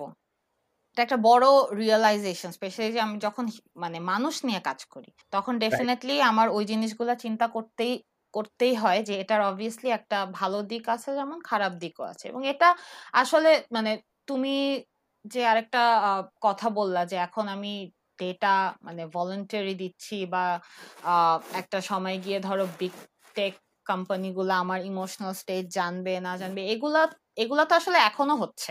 তাই না? হ্যাঁ এখনও হচ্ছে। এখনও তারা অনেক এবং অনেক সবকিছু অনেক সময় মানে ভলেন্টারি না। মানে হ্যাঁ আমরা ওই ধরো এই লাইক দেওয়া কমেন্ট দেওয়া এগুলা আমরা হয়তো ভলেন্টারি করছি বাট সেটা সেটাও কিন্তু মানে করার জন্য কিন্তু আমাদেরকে এনাফ প্রম্পট দেওয়া হচ্ছে। রাইট অনেক সময় তাই না? সো অতটা ভলান্টারি আসলে এই স্টেজে নাই। যাই হোক এটা আরও অনেক বড় হ্যাঁ। বড় আলোচনা। তো তো যেটা বলতেছিলাম যে এই ধরনের স্পেশাল ইমোশন নিয়ে কাজ করা অথবা এই ধরনের টেকনোলজি নিয়ে কাজ করা এটা definitely good side and bad সাইডও থাকবে। এবং অ্যাজ রিসার্চার ওটা আমাদের রেসপন্সিবিলিটি টু মেক শিওর যে এইটা ভালো কাজে ইউজ করা মানে হবে। এটা মানে টেকনো মানে ইন জেনারেল যে টেকনোলজি নিয়ে যারা কাজ করে এটা আমাদের আমাদেরই আই থিঙ্ক আমি মনে করি সব থেকে বড় রেসপন্সিবিলিটি ওটা এনশিওর করা। যে এগুলা আসলে কোনো খারাপ কাজে যাতে ইউজ না করা হয়। কারণ সবকিছুরই আসলে ওরকম আছে যেটা বললা যে এই যে ইমোশন রেকগনি ইমোশন রেকগনিশনের একটা তো মানে বড় অ্যাপ্লিকেশন থাকে তাই না? ইমোশন ম্যানিপুলেশন করা। তুমি যখন কারও ইমোশনাল স্টেট বুঝতে পারবা তুমি সেটা ম্যানিপুলেট করার চেষ্টা করবে। But that's not our goal so এটা ওই টেকনোলজি যখন একটা টেকনোলজিতে ওই জিনিসগুলো ইমপ্লিমেন্ট করা হবে, তখনও তোমার এই জিনিসটা এই এই জিনিসগুলো এনশিওর করে। এই কারণে আমরা এখন অনেক মানে আমাদের এই ফিল্ডে স্পেশালি অনেক বেশি কথা হয় ইথিক্যাল ইস্যুস নিয়ে। হ্যাঁ? যতটা আমাদের অ্যাকচুয়ালি মানে এইসব টেকনোলজি মডেলস বা কম্পিউটেশনাল টেকনিক্স নিয়ে কথা হয়, আমার অ্যাটলিস্ট আমাদের এই এইচসিআই ফিল্ডে ততটাই ইকুয়ালি কথাবার্তা হয় এগুলোর এথিক্যাল ইস্যুস নিয়ে। আমি যখন এই যে আম- আমার রিসার্চের জন্য যেমন আমি নিজে এক্সপেরিমেন্ট ডিজাইন করি এবং আমি নিজে ডেটা আমি নিজে ডেটা কালেক্ট করি। আমি কোনো লাইক পাবলিক ডেটা সেট বা ওগুলো নিয়ে কাজ করি না, আমি নিজের কালেক্টেড ডেটা নিয়ে কাজ করি। সো আমার, আমি অ্যাকচুয়ালি একটা এক্সপেরিমেন্ট সেট আপ করছি এবং আমি অ্যাকচুয়াল রিয়েল লাইফ হিউম্যানকে ডেকে তাদের কাছ থেকে আমি এই ডেটাগুলো কালেক্ট করছি। আমার কিন্তু অনেক বড় একটা ইথিক্যাল রিভিউর মধ্যে দিয়ে যেতে হয় টু শো যে আমি এই ডেটাগুলো কেন কালেক্ট করছি এবং এই ডেটাগুলো আমি কি কি কাজে ইউজ করব। হ্যাঁ এটা ইউনিভার্সিটি থেকে খুবই রিগোরাস একটা অ্যাপ্রুভাল প্রসিজারের মধ্যে দিয়ে যায় অ্যান্ড ওয়েন দে ফাইন যে আমি কাজটা এথিক মানে মানে একটা ভালো কাজের জন্য করছি এবং মানে তখন তারা এটা এটার এথিক্স অ্যাপ্রুভালটা দেয় তখন আমি গিয়ে এই কাজটা করতে পারি। সো প্রতিটা জিনিসে যখন এই যে একটা টেকনোলজি এরকম বিল্ড হচ্ছে কাজ হচ্ছে তখন কিন্তু যত যত বড় টেক কোম্পানি এগুলো নিয়ে কাজ করবে তাদের আসলে ততটা বেশি এগুলার এথিক্যাল ইস্যুস নিয়ে চিন্তা ভাবনা করা উচিত। তো এটা অনেক সময় হয় না আস্তে আস্তে হচ্ছে which is which is good but এগুলা নিয়ে কথাবার্তা বলে এবং এগুলা নিয়ে আমি অন্তত মনে করি যে টেক ফিল্ডের যারা তাদেরই আসলে এগুলা নিয়ে কথা বলা উচিত কারণ তারাই সব থেকে বেশি জানবে যে আমি যেমন আমি এখন যেই জিনিস নিয়ে কাজ করছি এই জিনিসের যেমন আমি একশোটা ভালো অ্যাপ্লিকেশন বলতে পারব তার এগেনস্টে হয়তো আমি দুইশোটা খারাপ এক্সাম্পলও বলতে পারব খারাপ অ্যাপ্লিকেশন বলতে পারব। কারণ I know about this work very well so ওটা আমি মনে করি it's my responsibility to make sure যে আমার ভালো অ্যাপ্লিকেশনগুলোর কাজে এটা ইউজ করা হয় এবং যাতে খারাপ অ্যাপ্লিকেশনগুলোর জন্য ইউজ না করা হয়। সো এটা মানে এটা আসলে থাকবেই। মানে খারাপ দিকগুলো সবসময় থাকবে বাট আমি মনে করি অ্যাজ কম্পিউটার সায়েন্টিস্ট বা টেক ফিল্ডের লোক হিসেবে আমাদের অনেক বড় একটা রেসপন্সিবিলিটি টু মেক শিওর যে এটা কোনো খারাপ হাতে যাতে না যায় এবং খারাপ খারাপ ভাবে যাতে কাজ না করা যায়। এই জন্য আমি খুব এমফাসাইজ দিয়ে যাতে বলি যে আই আমি চাই যে যেই মানুষটা ধরো আমার কাজটা যদি ভবিষ্যতে কোনো ওরকম অ্যাপ্লিকেশন হয়, সে যেই এটা ইউজ করবে, সে এটা নিজের জন্য ইউজ করবে নট টু ম্যানিপুলেট আদার্স আমি এটা এমন না যে তুমি অমুকের ইমোশন রিড করতে পারবা এবং সেটা নিয়ে তুমি কিছু করবা। ইউ হ্যাভ টু আন্ডারস্ট্যান্ড আমি ওই জন্য বলেছি যে আমার কাজের অ্যাপ্লিকেশনটা is to improve your emotional wellbeing so তুমি নিজে নিজের সিচুয়েশন দেখে সেই হিসাবে নিজেকে ইমপ্রুভ করবা। So that's that's my goal but yes it's definitely definitely too খারাপ দিক তো অবশ্যই আছে। হ্যাঁ অ্যান্ড ঠিক খারাপ না হলেও একটা অ্যাপ্লিকেশন আমি দেখতে পাচ্ছি যে আজ থেকে দশ বছর পরে হয়তো স্পটিফাই আপনার কাছ থেকে আর আপনার রিসার্চ গ্রুপের কাছ থেকে প্যাটেন্ট কিনে নিল। আর কিছু একটা। তারা এটা কারণ স্পটিফাইয়ের music recommendation already too good মানে সে এখন অলরেডি জানে যে আমি কখন ঘুমাইতে যাই। আমার স্লিপিং স্কেজুয়াল খুবই ইরেগুলার বাট স্পটিফাই সামহাও জানে। সো সে আমাকে ওই সময় স্লিপিং মিউজিক রেকমেন্ড করে। আমি যখন কাজ করি সে আমাকে প্রোডাক্টিভিটি মিউজিক রেকমেন্ড করে। অ্যান্ড। ওদের প্লেলিস্ট আমার কখনো খারাপ লাগে না। মানে আমি অবাক হয়ে যাই। আমি তো এত ডাটা দেই নাই বাট যেই প্লে লিস্টে আমার জন্য বানায় আমার সব সবসময় ভালো লাগে। যদি এটার সাথে ইমোশনাল স্টেটের ডাটা ওরা পেয়ে যায়। That sounds scary to me যে ওটা আরও কত ভালো হবে। ইমোশনাল স্টেট ইমোশনাল স্টেটের ইনফরমেশন ওদের কাছে এখনই আছে। আমি যদি বলি আরও কয়েক মাস আগের কথা আই থিঙ্ক ইকোনমিস্টে একটা আর্টিকেল পড়ছিলাম যে ও, ওরা একটা মানে স্পটিফাইয়ের একটা ডেটা ডেটা নিয়ে রিসার্চ করে ওরা দেখছে যে ইয়ারের মানে এক এক মান্থে এক এক কান্ট্রির মিউজিক লিসেনিং এর মধ্যে তারা কিছু প্যাটার্ন অবজার্ভ করছে। আচ্ছা। হুম এবং ওখান থেকে তুমি কাইন্ড অফ বলে দিতে পারবা যে ইয়ারের কোন টাইমটায় ওই দেশের মানুষরা স্যাড থাকে আর কোন টাইমটায় তারা হ্যাপি থাকে বেশি। কারণ এটার সাথে অনেক পারপার্শ্বিক ব্যাপার আছে। ওই কান্ট্রির ওই সময়ে সিচুয়েশন কীরকম ওয়েদারের কিছু ইফেক্ট থাকে। বিভিন্ন রকম এইসব ইফেক্ট দিয়েও তারা কিন্তু আসলে স্পটিফাই ইউসেজ রেটা দেখেই কিন্তু ওরা কাইন্ড অফ মানে আমি আমার কয়েক মাস আগের কথা এটা, so আমার এক্স্যাক্ট মান্থগুলো মনে নাই। তবে ওরা কিছু মান্থ ওরকম স্পেসিফাই করে দিছিল যে কোনটা অমুক দেশের জন্য স্যাড মান্থ কোনটা অমুক দেশের জন্য একটু হ্যাপি অ্যান্ড এটা কিন্তু জেনারেল পপুলেশনের জন্য অনেকটাই, এটা ডেফিনেটলি ওদের ওদের মিউজিক রেকমেন্ডেশনেরও এটা মানে এটা ইম্প্যাক্ট আছে। বাট এটা kind of like two way street যে মানুষেরও তাদের একটা লিসেনিং প্যাটার্ন আছে এবং সেখান থেকে স্পটিফাই সেই ইনফরমেশনগুলা নিয়ে তারাও তাদের রেকমেন্ডেশন সিস্টেম গুলাকে আরও স্ট্রং করে যে অমুক টাইমে তাহলে অমুক জিনিসপত্র শোনা শোনাটা দর শোনাটা হয়তো ভালো বা বাট এইটারও আগেন গুড অ্যান্ড ব্যাড দিকও আছে। সো যেটা আমরা আমরা এই কনভারসেশন যেটা নিয়ে শুরু করলাম আসলে যে প্রতিটা মানুষ তো মানুষের ইমোশন তো পার্সন টু পার্সন ভ্যারি করে রাইট রাইট সো আমি একটা কান্ট্রিকে একসাথে ওয়েদারের বেসিসে আর অন্য কোনো বেসিসে তাদের ইমোশনাল স্টেট যদি আমি ম্যানিপুলেট করার চেষ্টা করি that might be the wrong way to go right আমি এই পডকাস্টের আমার একটা ফিট তো স্পটিফাইতেও যায়। সো আমি স্পটিফাই থেকে যে স্ট্যাটটা পাই ওখানে আমি। আসলে দেখতে পারি যে কোন ডেমোগ্রাফিকের মানুষ আমার পডকাস্টের ঠিক কোন পার্স কোন অংশটা শুনতেছে। সো মানে that is very interesting to me মানে অন্য প্ল্যাটফর্ম থেকে দেখা যায় না স্পটিফাইটা দেখা যায় যে এই স্পেসিফিক পোর্শনটা বেশি মানুষ শুনতেছে এই স্পেসিফিক পোর্শনটা আসলে কেউ শুনতেছে না এবং যেই পোর্শনটা মানুষ শুনতেছে তার মধ্যে তাদের ডেমোগ্রাফিকটা কেমন? তাদের জেন্ডার তারপরে জিওগ্রাফিক্যাল রিজন এইজ এগুলো সব সব দেখতে পারি। মানে একই সাথে ব্যাপারটা আমার জন্য অনেক ইন্টারেস্টিং আমি যদি এটা আমার ভিউয়ার লিসনার্স এখন five hundred to one thousand মাত্র। কিন্তু আমার যদি এখন ওয়ান মিলিয়ন লিসনারদের ডাটা থাকে already I can manipulate a huge set of people আবার আবার আমি এই ডাটাটা পেলে I can improve my podcast আমি আসলে বুঝতে পারি যে মানুষ আসলে কি টাইপের কন্টেন্ট পছন্দ করে। মানে দ্যাটস ওয়াই দ্য টার্ম মানে সোশ্যাল ডিলেমা আমার কাছে খুবই পারফেক্ট হ্যাঁ। এক্স্যাক্টলি এটা একটা হিউজ ডিলেমা আসলে। সোশ্যাল ডিলেমা ডকুমেন্টারিটা দেখছ? হ্যাঁ আমি আসলে এই এপিসোডটা নিয়ে রিসার্চ করতে করতেই দেখলাম যে এরকম একটা ডকুমেন্টারি আসছে। আমি এর আগে আমি দ্য গ্রেট হ্যাক দেখলাম।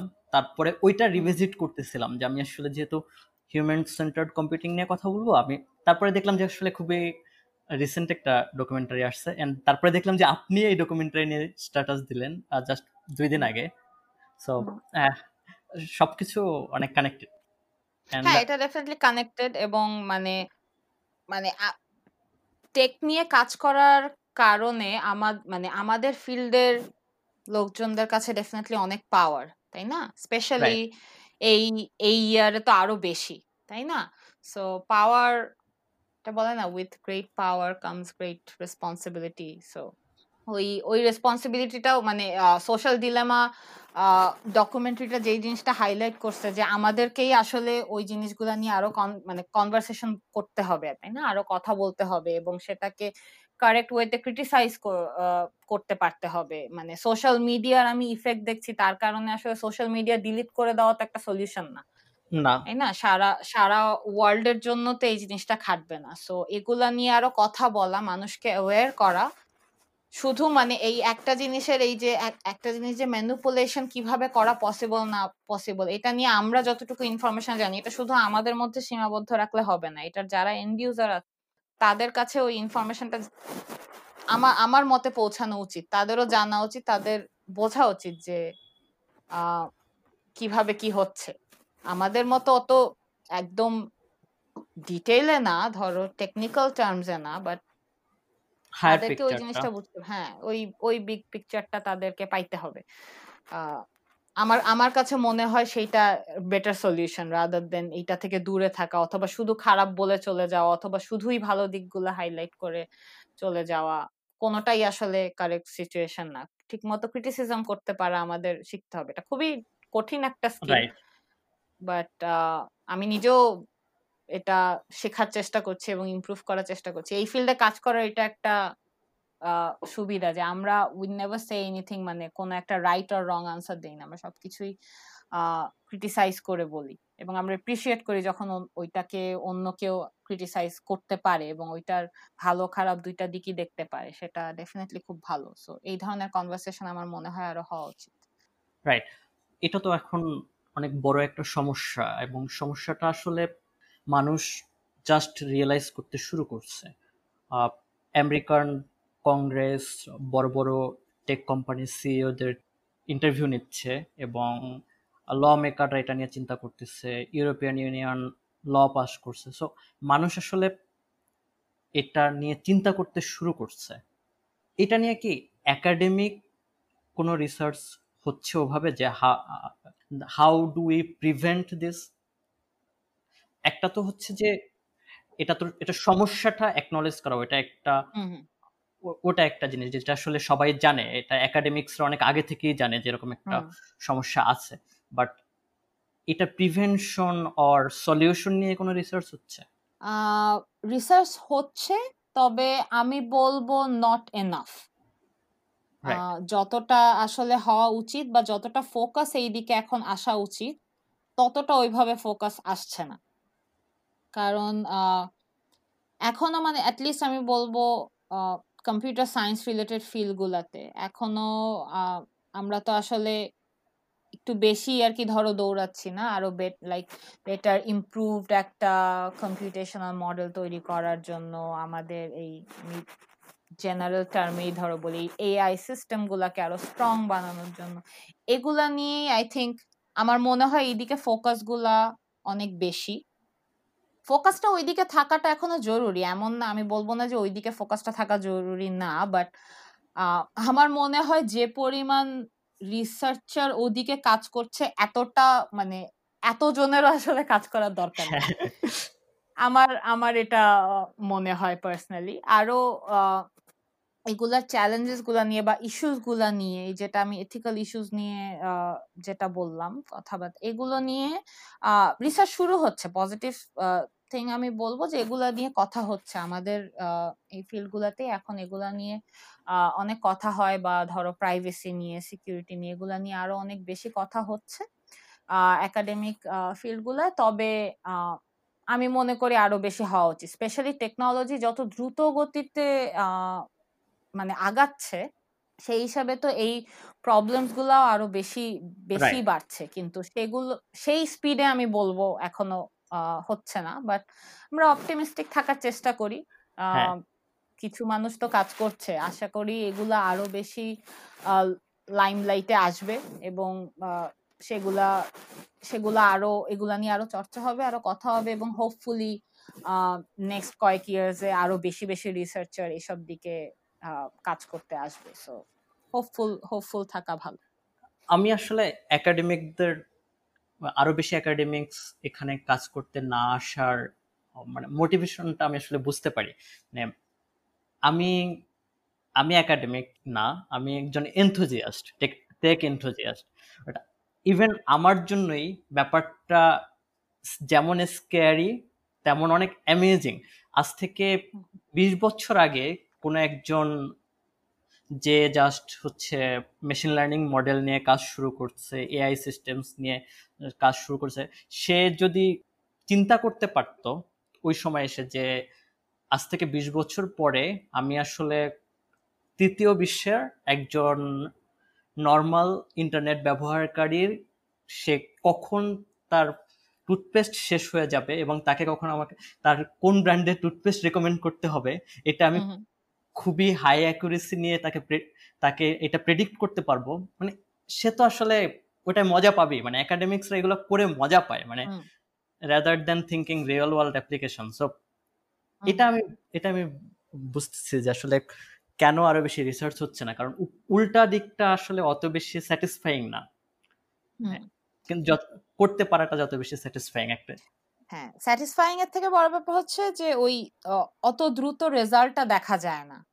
রাইট আমরা যখন এই যে ধরো রেকমেন্ডেশন নিয়ে কথা বলব প্রেডিকশন নেওয়া দেওয়া কোনো কিছু নিয়ে এগুলা নিয়ে আসলে মানে আমি আমি নিজে আমি এমন না যে এগুলার বাইরে কাজ করি আমি নিজেও এগুলা নিয়ে কাজ করি।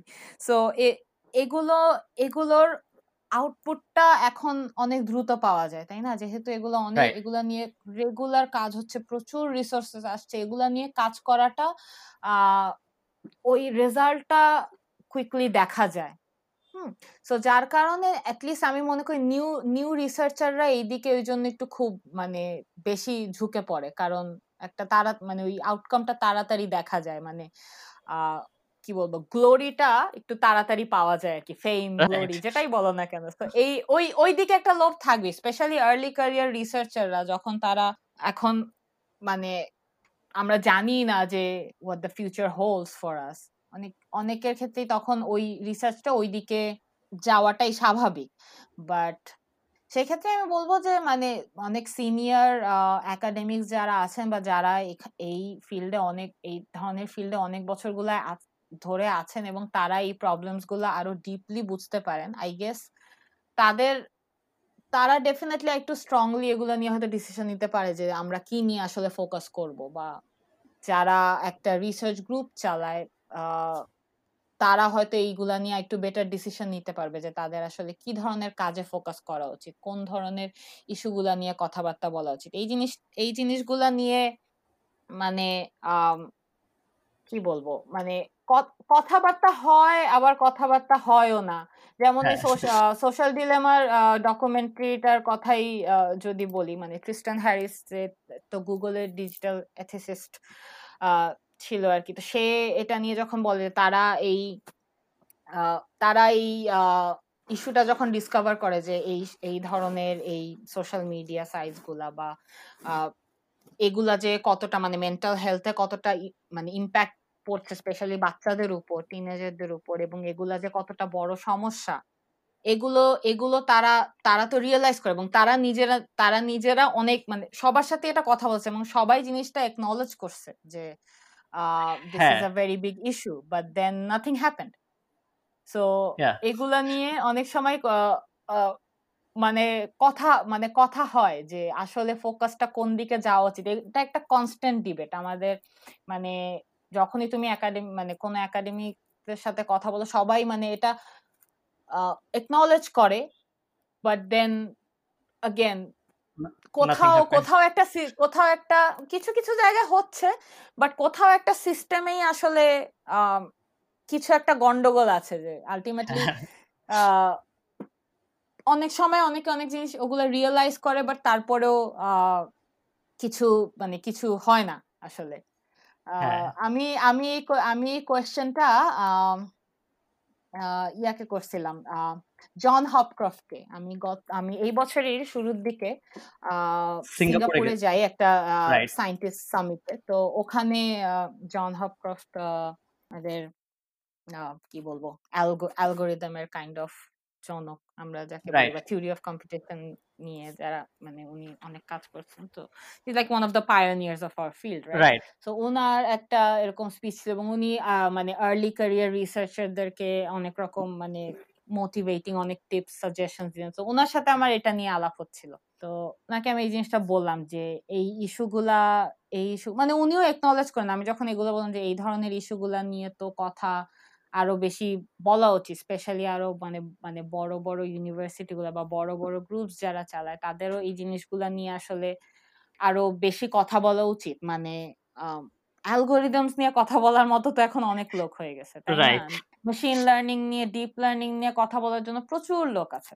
সো বাট এই যে এই ইস্যুসগুলা এথিক্যাল ইস্যুসগুলা হোক বা প্রবলেমসগুলা এগুলো নিয়ে এগুলা নিয়ে কথা বলার জন্য তো আরও লোক দরকার। এবং যতটা অ্যাগেন যে যত আর কি পাওয়ারফুল লোক তাদের হয়তো তাদের আমি মনে করি রেসপন্সিবিলিটি হয়তো বেশি। আমাদেরও অনেক রেসপন্সিবিলিটি সবারই আছে। হ্যাঁ। সবারই এই জিনিসগুলো নিয়ে কথা আরও বেশি বেশি বলা দরকার। এন্ড আই থিংক ওই রুমে লাইক কত? একশো দুইশো জন মানুষ ছিল এবং এভরিওয়ান এগ্রিড উইথ সবাই ওটার সাথে মানে এভরিওয়ান নডেড এট দ্যাট জন হপক্রফট নিজেও উনি বলেন যে it's a definitely a very important issue and it needs we need to to talk about, talk more about it. So এটা acknowledge করলেন বাট I don't know, এটা নিয়ে আসলেই কতটা বেশি আরও কথা হচ্ছে বা কতটা আরও মানে যতটা বলা উচিত ততটা হচ্ছে কিনা। তবে হচ্ছে, এমন না যে একেবারেই হচ্ছে না। তবে হ্যাঁ। আমার মনে হয় we need to keep talking about it একটা মানে অ্যানয়িং পর্যায়ে এটাকে নিয়ে যেতে হবে when you have to work on it you have to work more serious right and এই সমস্যাটার অন্য সব সোশ্যাল সমস্যা থেকে এই সমস্যাটা একটু ডিফারেন্ট কারণ এটা আসলে একজন সোশ্যাল ওয়ার্কার অন্য ফিল্ডের কেউ একজন বুঝবে না। এটার জন্য আসলে এই টেক ফিল্ডের মানুষজনই বুঝবে। এখন তো টেক ফিল্ডের মানুষ টেক ফিল্ডের মানুষজনের বোধ সোসাইটি নিয়েও চিন্তা করতে হবে টেকনোলজি নিয়েও চিন্তা করতে হবে। মানে অন্য সব সামাজিক সমস্যাগুলা সমাজবিজ্ঞানীরা সলভ করতে পারে। They can think about those problems and এই কারণে আমার মনে হয় একটা গ্যাপ হয়ে গেছে। কারণ টেক টেক ফিল্ডের মানুষ হ্যাঁ টেক ফিল্ডের মানুষ মনে করতেছে যে আসলে ইটস নট আওয়ার রেসপন্সিবিলিটি এটা সমাজ বিজ্ঞানীরা ফিগার আউট করবে how to make society safe from this things and সমাজ বিজ্ঞানীরা আসলে বুঝতেছে না ব্যাপারটা। They হ্যাঁ। they don't have enough information. This is a very weird problem to have হ্যাঁ। right now. এখানে এখানে আমরা যখন অনেক কন্ট্রোভার্সিয়াল টপিক নিয়ে কথা বলছি এখানে আরও কিছু কন্ট্রোভার্সিয়াল টপিক নিয়ে কথা তাহলে আমি নিয়ে আসি। যে আমাদের এই টেক ফিল্ডের লোকজন তো বাবা সমাজ নিয়ে পড়তে চায় না। হ্যাঁ। সাইকোলজি নিয়ে পড়তে চায় না বা সোশ্যাল সায়েন্সের যে অ্যাসপেক্টগুলো স্পেশালি এখন টেকের সাথে জড়িত যেগুলো এগুলো যেটা তুমি বললা যে টেক ফিল্ডের লোকজন মনে করে এটা আমাদের রেসপন্সিবিলিটি না। আমার কাজ হচ্ছে কোট করা। ওটা করেই আমি শেষ। আমার তো আর কিছু বোঝার দরকার নেই। আমাকে প্রবলেম বুঝায় দেওয়া হয়েছে বলে দেওয়া হয়েছে। কিন্তু প্রবলেমের মধ্যে যে কোনো প্রবলেম আছে কিনা এটা তো আমি দেখতেছি না। রাইট হ্যাঁ। এই, এবং এই জিনিসটা বোঝার জন্যই আমার ওই সোসাইটিটা নিয়ে নলেজ থাকতে হবে। কালচার নিয়ে নলেজ থাকতে হবে। আমি যদি মানুষকে নিয়ে কাজ করি, আমাদের মানুষের সাইকোলজি নিয়ে ধারণা থাকতে হবে। সো এই যে, এই জন্যই হিউম্যান কম্পিউটার ইন্টারাকশন ফিল্ডটাকে আমি আসলে সোললি কম্পিউটার সায়েন্সের ফিল্ড বলি না। মানে এটা computer science is a very important part but এটা শুধু কম্পিউটার সায়েন্সের কাজ না এটা social science psychology history culture সব সবকিছুর দরকার আছে। তো যার কারণে যে আমরা যখনই যে কোনো একটা সোশ্যাল ইস্যু নিয়ে বা কোনো কিছু নিয়ে বা একটা সোসাইটির ডেভেলপমেন্টের জন্য এখন যদি আমরা কাজ করি আমাদের ফার্স্ট কাজটা আসলে ওই সোসাইটিটাকে বোঝা। বা যাদের জন্য আমি কাজ করতে যাচ্ছি, তাদের সাইকোলজিটা বোঝা, তাদের কালচার বোঝা। একটা জিনিস একটা টেকনোলজি নিয়ে যখন আমি একটা কাজ করতেছি, একটা টেকনোলজি এক এক কালচারে এক এক ভাবে ইম্প্যাক্ট রাখতেছে। সবার, সবখানে তো সমান ইফেক্ট না। সো ওই ওই জিনিসটাও কিন্তু আমার তখন বুঝতে হবে। ইটস নট জাস্ট আমি কোট করে অমুক দেশের জন্য একটা কিছু চেঞ্জ করে দিলাম, তমুক দেশের জন্য একটা চেঞ্জ করে দিলাম। ইটস নট লাইক দ্যাট তাই না? আমাকে আগে ওই ওই জিনিসগুলো বুঝতে হবে ওদের সাইকোলজিটা বুঝতে হবে কালচারটা বুঝতে হবে। কিন্তু এটা নিয়ে এটা নিয়ে আমাদের আমাদের মধ্যে মানে আমি যেহেতু আমি নিজেও তো এই ফিল্ডের বাইরে কেউ না আমি তো টেক ফিল্ডেরই মানুষ মানে মানে মনে হতে পারে আমি হয়তো তাদের বদনাম করে বলছি বাট যেহেতু আমি নিজে এই ফিল্ডের মানুষ I guess I I have the right to criticise what's wrong with our field তো সেই হিসাবে আমি বলছি যে এই এই জিনিসগুলা নিয়ে পড়াশোনা করা জানা মানে একটা নিউ ল্যাঙ্গুয়েজ জানা যতটা ইম্পর্টেন্ট সেগুলার বিভিন্ন প্রবলেম সলভিং স্কিলস এগুলো তো আমরা, এগুলো নিয়ে আমরা অনেক কথাবার্তা বলছি। ওগুলা যতটা জানা জরুরি তুমি যখন একটা অ্যাপ্লিকেশন নিয়ে, একটা রিয়েল ওয়ার্ল্ড ইস্যু নিয়ে কাজ করতেছো, তখন ওই ইস্যুগুলো আরও ডিপলি বোঝাটা অনেক বেশি জরুরি। এবং সেটার জন্য আমাদের ওই সোশ্যাল সায়েন্সের নলেজটা বা সাইকোলজি নলেজ বলো কালচারাল নলেজ বলো, এগুলা এগুলা নিয়ে অনেক ডিপ পড়াশোনা করতে হয়। মানে আমি আমি পার্সোনালি ওই ওই জিনিসটাই সব থেকে মানে হার্ড মনে করি। তুমি যেই, তুমি যেমন আমার রিসার্চের কাজ নিয়ে যখন জিজ্ঞেস করলা যে যে পার্সন টু পার্সন যে ইমোশনাল ব্যাপারটা ভ্যারি করে এটার জন্য কিন্তু অনেক মানে আমার ডিটেল আরও পড়াশোনা করতে হয় হিউম্যান সাইকোলজি নিয়ে। বা এই যে ব্রেইনের ব্রেইনের কোথায় কি কানেক্ট কানেকশন এগুলো নিউরো সায়েন্সের অনেক ব্যাপার আছে। এগুলো কিন্তু কোনো কিছু আমার কম্পিউটার সায়েন্স রিলেটেড না বাট আমার প্রবলেমটা সলভ করার জন্য এটার নলেজটা অনেক বেশি দরকার। এবং আমার কিন্তু একটা significant of amount of time ওটার পিছনে চলে যায়।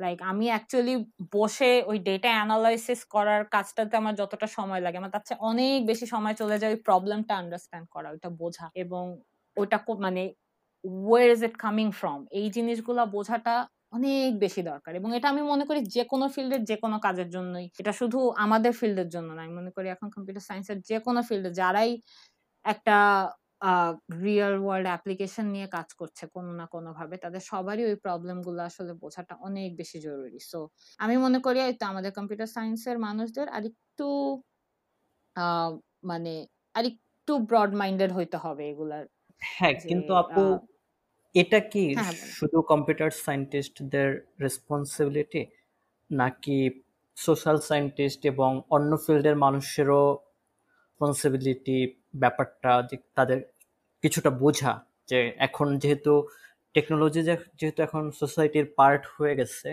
আহ, হুম। আমরা এখন সোসাইটি থেকে টেকনোলজি আলাদা করতে পারি না সো তার মানে টেকনোলজি অলরেডি সোশ্যাল সায়েন্সের পার্ট হয়ে গেছে হুম ডেফিনেটলি সো ওদেরও কি রেসপন্সিবিলিটি কিছুটা আছে কিনা হ্যাঁ অবশ্যই রে- অবশ্যই রেসপন্সিবিলিটি আছে এবং এটা अगेन আমি হয়তো স্পেসিফিক্যালি কম্পিউটার সায়েন্টিস্টদের কথা হিসেবে বলছি যেহেতু আমি নিজে এই ফিল্ডের মানুষ এবং আমাদের পার্সপেক্টিভ থেকে আমরা কথাটা বলছি ডেফিনেটলি আমি হয়তো তাদেরকে ফোকাস করে বলব বাট ডেফিনেটলি এটা সবার এটা ultimately needs to be a collaborative effort right so ওই ডায়ালগটা থাকতে হবে এই যে ডিফারেন্ট ফিল্ডের মানুষের উপরে। আমি এটা বলছি না যে তোমার সোসাইটি বুঝতে হলে তোমাকে এখন বসে দশটা সোশ্যাল সায়েন্সের বই পড়তে হবে।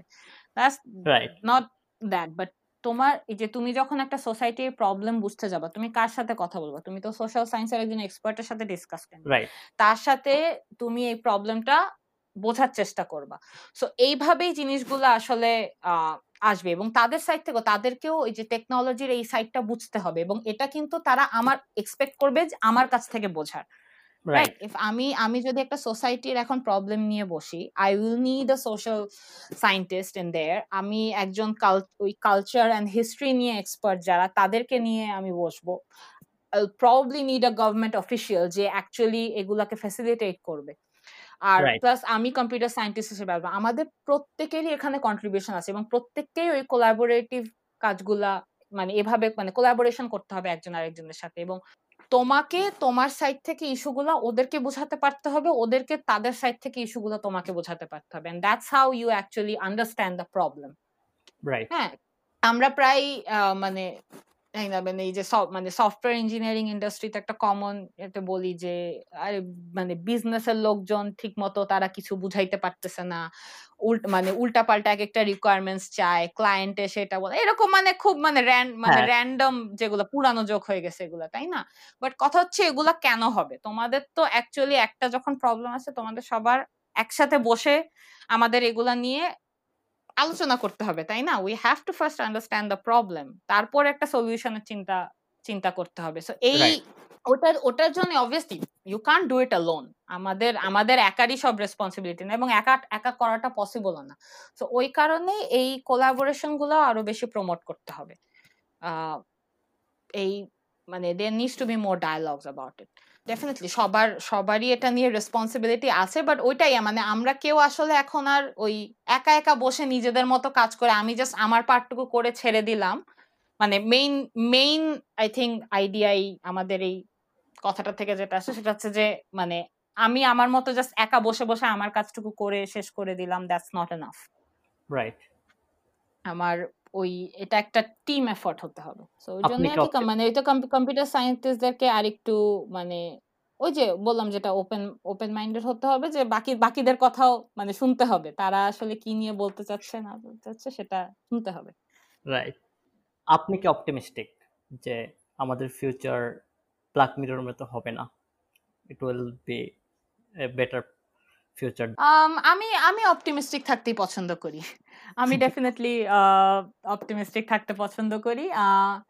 কিছু কিছু জিনিস ব্ল্যাক মতো হয়তো হবে। কিন্তু আমি এটাও আশাবাদী যে will be more aware about it মানে একটা একটা পয়েন্টের পর মানে আমার একটা মানে টিভি শো এর দরকার পড়বে না আমাকে এটা বোঝানোর জন্য যে ও this is going to happen right হয়তো আমাদের আরও অ্যাওয়ারনেস বাড়বে। আমি একটা নর্মাল যখন আমরা চায়ের দোকানে বসে একটা আলাপ করব তখন এগুলা নিয়ে মানুষজন জানতে পারবে। ইটস নট মানে জিনিসটা আরও খুব ধরা ছোঁয়ার বাইরে কিছু হবে না। আমরা অনেক স্ক্যারি স্টেপ নিয়ে কথা বললাম। আমি সবসময় শেষ করি একটু নন টেকনিক্যাল হিউম্যান জিনিসপত্র নিয়ে। আমি আমি আমার গেস্টদের মধ্যে ওই ব্যাপারটা খুঁজে বের করার চেষ্টা করি। আমার এর আগে যেই গেস্ট যারা ছিল এবং আমার ফিউচার যেই গেস্ট যারা হবে সবার সাথে আপনার আপনার আপনার সাথে একটা বড় মেজর ডিফারেন্স আছে। সেটা হচ্ছে। আমি যখন প্রায়োরিটাইজ করতেছিলাম যে টেক আর নন টেকে দুইটার মধ্যে আসলে আমি ডিসাইড করতে পারতেছিলাম না যে আপনার লাইফের দুইটাই এত বড় পার্ট আপনার ক্যারিয়ার অ্যান্ড একাডেমিক পার্ট হচ্ছে টেকনোলজি নিয়ে এবং আপনার প্যাশন হচ্ছে ড্যান্স মিউজিক কালচারাল ব্যাপার স্যাপার নিয়ে। সো আমি আসলে প্রায়োরিটাইজ করতে পারতেছিলাম না যে কোনটা নিয়ে আসলে বেশি কথা বলা উচিত। আমার আমার পডকাস্টের নাম যেহেতু টেকটক এই জন্য টেকটা বেশি উঠে আসছে বাট আমি নন টেকনিক্যাল কিছু জিনিস আপনার সাথে কথা বলতে চাই। আপনার যদি আর কিছুক্ষণ সময় থাকে। হ্যাঁ শিওর ডেফিনেটলি বলতে পারো। তবে আমি আহ, তুমি নেক্সট কোয়েশ্চেনগুলো শুরু করার আগে একটা বলি। তুমি এই যে টেক আর নন টেক পার্টটা যেটা আলাদা করলা আম, আমি আমি নিজে আমার পার্সোনাল লাইফে দুইটা আলাদা করি না। আহ, রাইট আমার আমার হিসাবে আমার টেক পার্ট আমার লাইফের টেক পার্ট আর নন টেক পার্ট দুইটারই একটা আরেকটার উপরে অনেক বেশি ইনফ্লুয়েন্স আছে।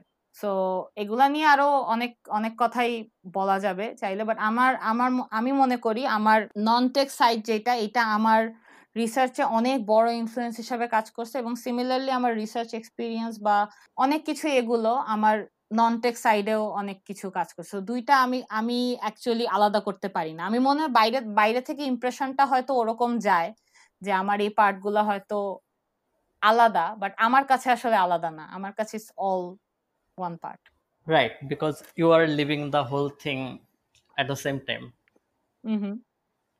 আচ্ছা আপু আপনার ডান্স আমি তো আসলে ক্যারিয়ার বলব না ডান্স লেসন শুরু হয় অনেক ছোটবেলায়। আপনি বিডিও বিডিও এর একটা টক শুনেছি আপনার ওখানে বলেছেন যে ছয় বছর বয়সে। হ্যাঁ। তারপরে আপনি প্রায় বারো বছর ধরে ভারতনাট্যমের উপরে কোর্স করেছেন। তারপরে আপনি that is that that itself is interesting and we can talk about those experience for a long time but আমার কাছে সবচেয়ে যেটা ফ্যাসিনেটিং লাগছে যে আপনি অস্ট্রেলিয়াতে যাওয়ার পরে ওইখানে যেহেতু আপনি ভারতনাট্যম প্র্যাকটিস করার এনাফ সুযোগ পাচ্ছেন না। আমি জানি না সে কারণে কিনা বাট আপনি একটা পুরোপুরি ডিফারেন্ট একটা ধরনের নাচের সাথে যুক্ত হয়েছেন। আমি আমি আসলে অ্যাকচুয়াল টার্মটাও জানি না যে আপনারা জনরাটাকে কি বলে। সো এটা ইন জেনারেল স্ট্রিট ডান্স মানে স্ট্রিট ডান্স স্টাইলস এটার ভিতরে অনেকগুলো সাব স্টাইলস আছে। হিপ হপ পপিং এটা ইনিশিয়ালি শুরু ব্রেকিং থেকে। সো এগুলো অনেকগুলো ছোট ছোট কয়েকটা স্টাইল বাট কম্বিনেশনে এটা স্ট্রিট ডান্স স্টাইলস বলে। আমি ভরতনাট্যমের কথা যদি বলি ওইটা it's a classical dance style আর এটা হচ্ছে স্ট্রিট ডান্স স্টাইল এই দুইটা আই গেস মানে বিগার ক্যাটাগরি যদি বলো মানে স্ট্রিট ডান্স আসলে আমি একাধিক ডান্স স্টাইল করি ওই জন্য কোনো একটা স্পেসিফাই করে বলতেছি না স্ট্রিট ডান্স স্টাইল সো আর আগে ক্লাসিক্যাল ডান্স স্টাইল করি। আচ্ছা যেটা আমার কাছে যেটা ফ্যাসিনেটিং আমাদের দেশের ক্লাসিক্যাল মিউজিক এবং ডান্স এক্সপার্ট যারা তারা আসলে হিপ হপ পছন্দ করে না এবং এই যে ফ্রি স্টাইলটা পছন্দ করে না এবং যেটা হয় যে আমাদের কাছে যারা আমরা এতক্ষণ আমি যেটা নিয়ে কথা বলছি technology I somehow understand the things you are talking about but আমি আমি হচ্ছে এই কালচারাল ইস্যুতে আমি হচ্ছে আউটসাইডার সো একজন আউটসাইডারের কাছে ব্যাপারটা এখন এমন হয়ে গেছে যে ক্লাসিক্যাল ডান্স ক্লাসিক্যাল মিউজিক এবং ওয়েস্টার্ন হিপ হপ এটা পুরা দুটা অপোজিট মেরুর এবং এরা একজন আর একজন আর একটাকে পছন্দ করে না। যারা হচ্ছে স্ট্রিট ডান্স এই জনরার ফ্যান তারা তারা হয়তো ভারতনাট্যমের ফ্যান না। এবং যারা প্র্যাকটিশনার্স যারা, তারাও হয়তো এই দুইটাকে একসাথে দেখতে পারে না। বাট আপনি দুইটাই সমানভাবে পছন্দ করেন এবং দুইটাই সমানভাবে এনজয় করেন, এই ব্যাপারটা যদি একটু বলেন যে, এই জিনিসটা আসলে আমার কাছে কেন এরকম মনে হচ্ছে যে আউটসাইডার যেটা দুইটা পোলার অপোজিট জিনিস এবং how can you live both things at the same time আচ্ছা খুবই অসাধারণ একটা প্রশ্ন। তোমাকে মানে অনেক অনেক থ্যাংক ইউ কারণ আমি এত বছর ধরে এই ডান্স স্টাইলগুলো করার পরে প্রথম এই কেউ আমাকে খুব মানে ভালো এরকম একটা কোয়েশ্চেন করছে এই দুইটা কম্পেয়ার করে এবং ওই জিনিসটা তুমি ভালো মতো ধরতে পারছ যে এই দুইটা আসলে খুবই পোলার অপোজিট জিনিস এবং ক্লাসিক্যাল ডান্সের মানুষেরা যে আসলে এই ওয়েস্টার্ন ডান্স স্টাইল গুলাকে ভালো চোখে দেখে না। It's a very true observation again এটা নিয়ে এটা নিয়ে খুব বেশি কথা হয় না। আমি কখনো সামনাসামনি কথা বলি নাই। আমি অ্যাকচুয়ালি আমার দেশের ডান্স আমি যেই ডান্স গ্রুপদের সাথে থাকি, তাদের সাথে আমি আসলে এগুলো নিয়ে কখনোই কথাবার্তা বলি নাই। সো এই পডকাস্ট যদি কেউ শুনে থাকে this is the first time they will actually hear the story so তুমি আসলে আমার লাইফের অনেক অনেক স্টোরি মানে ফার্স্ট টাইমের মতো দর্শকদের কাছে নিয়ে যাচ্ছ বলতে পারি যেগুলো নিয়ে। সো ভেরি গুড কোয়েশ্চেন আচ্ছা একটু আচ্ছা একটু ব্যাকগ্রাউন্ড দেই। ব্যাকগ্রাউন্ড দেওয়ার একটু মানে কারণ আছে মানে ক্লাসিক্যালের ব্যাকগ্রাউন্ডটাও দেই। আর আমার এক্সপিরিয়েন্সটা একটু বলি যার মানে কাইন্ড অফ টু শো যে আমি পরে আসলে যখন ওয়েস্টার্ন স্টাইলগুলো নিয়ে কথা বলব আমি জানি একটা কমন জিনিস আসতে পারে যে maybe I don't have enough knowledge about the classical dance যার কারণে আমি ওই জিনিসগুলো বলব। সো আমি আগে এই জন্য একটু ব্যাকগ্রাউন্ড দিয়ে নিই আমার ক্লাসিক্যাল ডান্স জার্নিটা হ্যাঁ শিওর তো যেটা বললাম আমি ছয় বছর বয়স থেকে নাচ শিখি ক্লাসিক্যাল ডান্স ছায়ানটে আমি নাচ শিখেছি। তো ওখানে ওখানের কমপ্লিট কোর্সটা ইজ ভেরি রিগারাস এটা মোটামুটি হ্যাঁ দশ থেকে বারো বছর এরকমের মতো লাগে। আমার মোটামুটি দশ বছরের মতো লাগছিল। সো টু গ্র্যাজুয়েট তারপরে প্লাস আমি যখন থেকে ওখানে শিখি মানে সিনিয়র স্টুডেন্ট হওয়ার পর থেকে আমি ওখানে টিচিং করি। সো ওখানে আমি টিচারও ছিলাম প্রায় সাত থেকে আট বছরের মতো। সর্বসাকুল্যে আমার দেশে ডান্স ক্যারিয়ার তো না বাট আমার এই ডান্স জার্নিটা মোটামুটি সতেরো বছরের মতো। Hmm it's a long time এবং সতেরো বছর এই ক্লাসিক্যাল ডান্স ফিল্ডের সাথে থাকা। আরেকটা একটা ছোট্ট জিনিস কারেক্ট করি এটা প্রায় আমার আমি তো অনেক স্টুডেন্ট নাচ শেখাইছি দেশে স্টুডেন্টদের গার্জিয়ানদেরকে আমার অনেক সময় ধরে এই জিনিসগুলো বুঝাতে হইতে যে ডান্স স্টাইলটার নাম ভারতনাট্যম না। এটা ভরতনাট্যম বা আমরা যেটা একটু ইন্ডিয়ান চারণে বলা ভরতনাট্যম। মানে কোনটাই আসলে এই নামের উৎপত্তি ভারত থেকে না পার্টিকুলারলি হ্যাঁ? এটা দুই আচ্ছা। ধরনের এটা দুই ধরনের ডেফিনেশন প্রচলিত এই ডান্স স্টাইলটার নামের নামের পেছনে। তো একটা একটা হচ্ছে যে এইটার প্রতিষ্ঠাতা যে ওনার নাম হচ্ছে ভরতমণি ওনার নাম থেকে ভরতনাট্যম নামটা আসছে। এইটা একটা ডেফিনেশন আরেকটা ডেফিনেশন হচ্ছে ভরতের ভ র আর ত। এই তিনটা এক্সপ্যান্ড করলে ভতে ভাব রতে রস আর ততে তাল। সো ভাব রস আর তাল এইটার সমন্বয়ে যে ডান্স স্টাইলটা হয় সেটা নাম হচ্ছে ভারতনাট্যম। সো এই এই দুইটাই এখন যেহেতু এই ডান্স স্টাইলটার মানে goes back a couple of hundred years ago অনেক আগে এটার উৎপত্তিটা আসলে নামটা নামকরণটা নিয়ে আসলে কনফ্লিক্টিং ডেফিনেশন আছে। বাট এনিওয়ে কোনোটাই আসলে মানে ভারত থেকে নামটা আসা না। তো যেটা হয় আমার মানে স্টুডেন্ট স্টুডেন্টদের গার্জিয়ানরা প্রায় এরকম ইয়ে জিজ্ঞেস করতো যে ভারতের নাচ কেন শিখেছে? প্রথম কথা এই ক্লাসিক্যাল ডান্সগুলা এগুলা কয়েকশো বছর আগে উৎপত্তি। তখন তো বাংলাদেশ ভারত পাকিস্তান বলে কিছু ছিল না। তখন তো একটা উপমহাদেশ ছিল। সো ক্লাসিক্যাল ডান্সের এই কালচারগুলো আমরা সবাই শেয়ার করি। এগুলো সব কান্ট্রির মধ্যেই এই উপমহাদেশের সবগুলা কান্ট্রির মধ্যে এটা কমন সো এটা পার্টিকুলারলি ভারতের নাচ বলে কিছু না। হ্যাঁ এটা ভারতের নাচ কারণ ওই সময় সবাই ভারতই ভারতীয় উপমহাদেশে ছিল তাই না? আচ্ছা যাই হোক তো এটা একটা লাইক ইন্টারেস্টিং আর কি ফ্যাক্ট এটা বললাম। তো যেটাই যেটা বললাম যে আমার ওখানে ডান্স জার্নিটা অনেক বড় ছিল। হ্যাঁ? অনেক মানে অনেক, এবং যেহেতু ছায়ানট থেকে করা, এটা মানে বাংলাদেশের one of the most prestigious dance institution ওখানে, ওখান থেকে শেখা এবং ওখানে ওখানে টিচার হিসাবে কোরিওগ্রাফার হিসাবে ওখানে কাজ করা। ডেফিনেটলি ইটস মানে আমার আমার অ্যাটলিস্ট নাচ মানে এটা এটা একটা প্যাশন থেকে শুরু হওয়া বাট ইট ডেফিনেটলি মানে took me to another level ওখানে নাচ নিয়ে অনেক কিছুই আর কি করা হয়েছে। হ্যাঁ একটা একটা তুমি যেটা বললা যে এখানে এখানে আসার পর এখনও আমি ইন্ডিপেন্ডেন্টলি যখন আমি নাচ করি, এখানে আমি এখনও ভরতনাট্যম করি ক্লাসিক্যাল পারফরমেন্স করি বা বাংলাদেশি নাচ এগুলো, আমি নিজে যখন ইন্ডিপেন্ডেন্টলি করি বা বাংলাদেশি কমিউনিটির কোনো কিছুতে করি, আমি মেইনলি ওইসব পারফরমেন্সই করি আসলে এখনও। সো বাট যেহেতু মানে গিভেন মানে মাই এক্সপিরিয়েন্স বাংলাদেশে যতদিন মানে যেহেতু নাচ করে, করেছে এতদিন, এখানে এসেও ওই ভারতনাট্যমটা কন্টিনিউ করার জন্য যেই লেভেলের হয়তো ইনস্টিটিউশনের সাথে আমার যুক্ত হওয়া উচিত ওই রকম লেভেলের কোনো ইনস্টিটিউশন আমার শহরে নাই। হ্যাঁ? অন্য, অস্ট্রেলিয়ার অন্যান্য কিছু শহরে আছে আর একটু বড় কমিউনিটি আছে, ওখানে ওই ডান্সগুলার এখনও চর্চা করা হয় বাট আমি একটু ছোট শহরে থাকি তো এখানে ওরকম স্কোপটা নাই। সো মানে এখানে যারা যারা এই নাচের সাথে জড়িত তারা ধরো আমার মতোই সিমিলার লেভেলের এক্সপিরিয়েন্স বা আমার থেকেও কম এক্সপিরিয়েন্স হয়তো বাচ্চাদের শেখাচ্ছে বা ওরকম কিছু শেখাচ্ছে। তো আমাকেও হয়তো করতে মানে এটার সাথে জড়িত থাকতে হলে ওরকম কিছুই হয়তো করতে হবে। সেটা আসলে ওই যে পিএইচডি করে তো আসলে অতটা করাটা সম্ভব না। মানে নিজে ইন্ডিপেন্ডেন্টলি কোনো কিছু করার। আগে আগে প্রথমে আসি যে এখানে এসেও কেন নাচ কন্টিনিউ করতে এটা এটা হ্যাঁ, আমার মনে হয় একটা ব্রিজ এই ব্রিজটা আসলে করা দরকার to go to Y Y street dance হ্যাঁ প্লিজ আমি দেশ থেকে যখন ইনিশিয়ালি আমি অস্ট্রেলিয়াতে আসি, আমি এখানে আসলে আসি মাস্টার্স বাই রিসার্চের জন্য। আমি তখন অন্য শহরে ছিলাম। মানে এখন হচ্ছে আমি ক্যানবেরাতে থাকি। আমি সিডনিতে অন্য একটা ইউনিভার্সিটিতে মাস্টার্স বাই রিসার্চের জন্য আর কি আসছিলাম।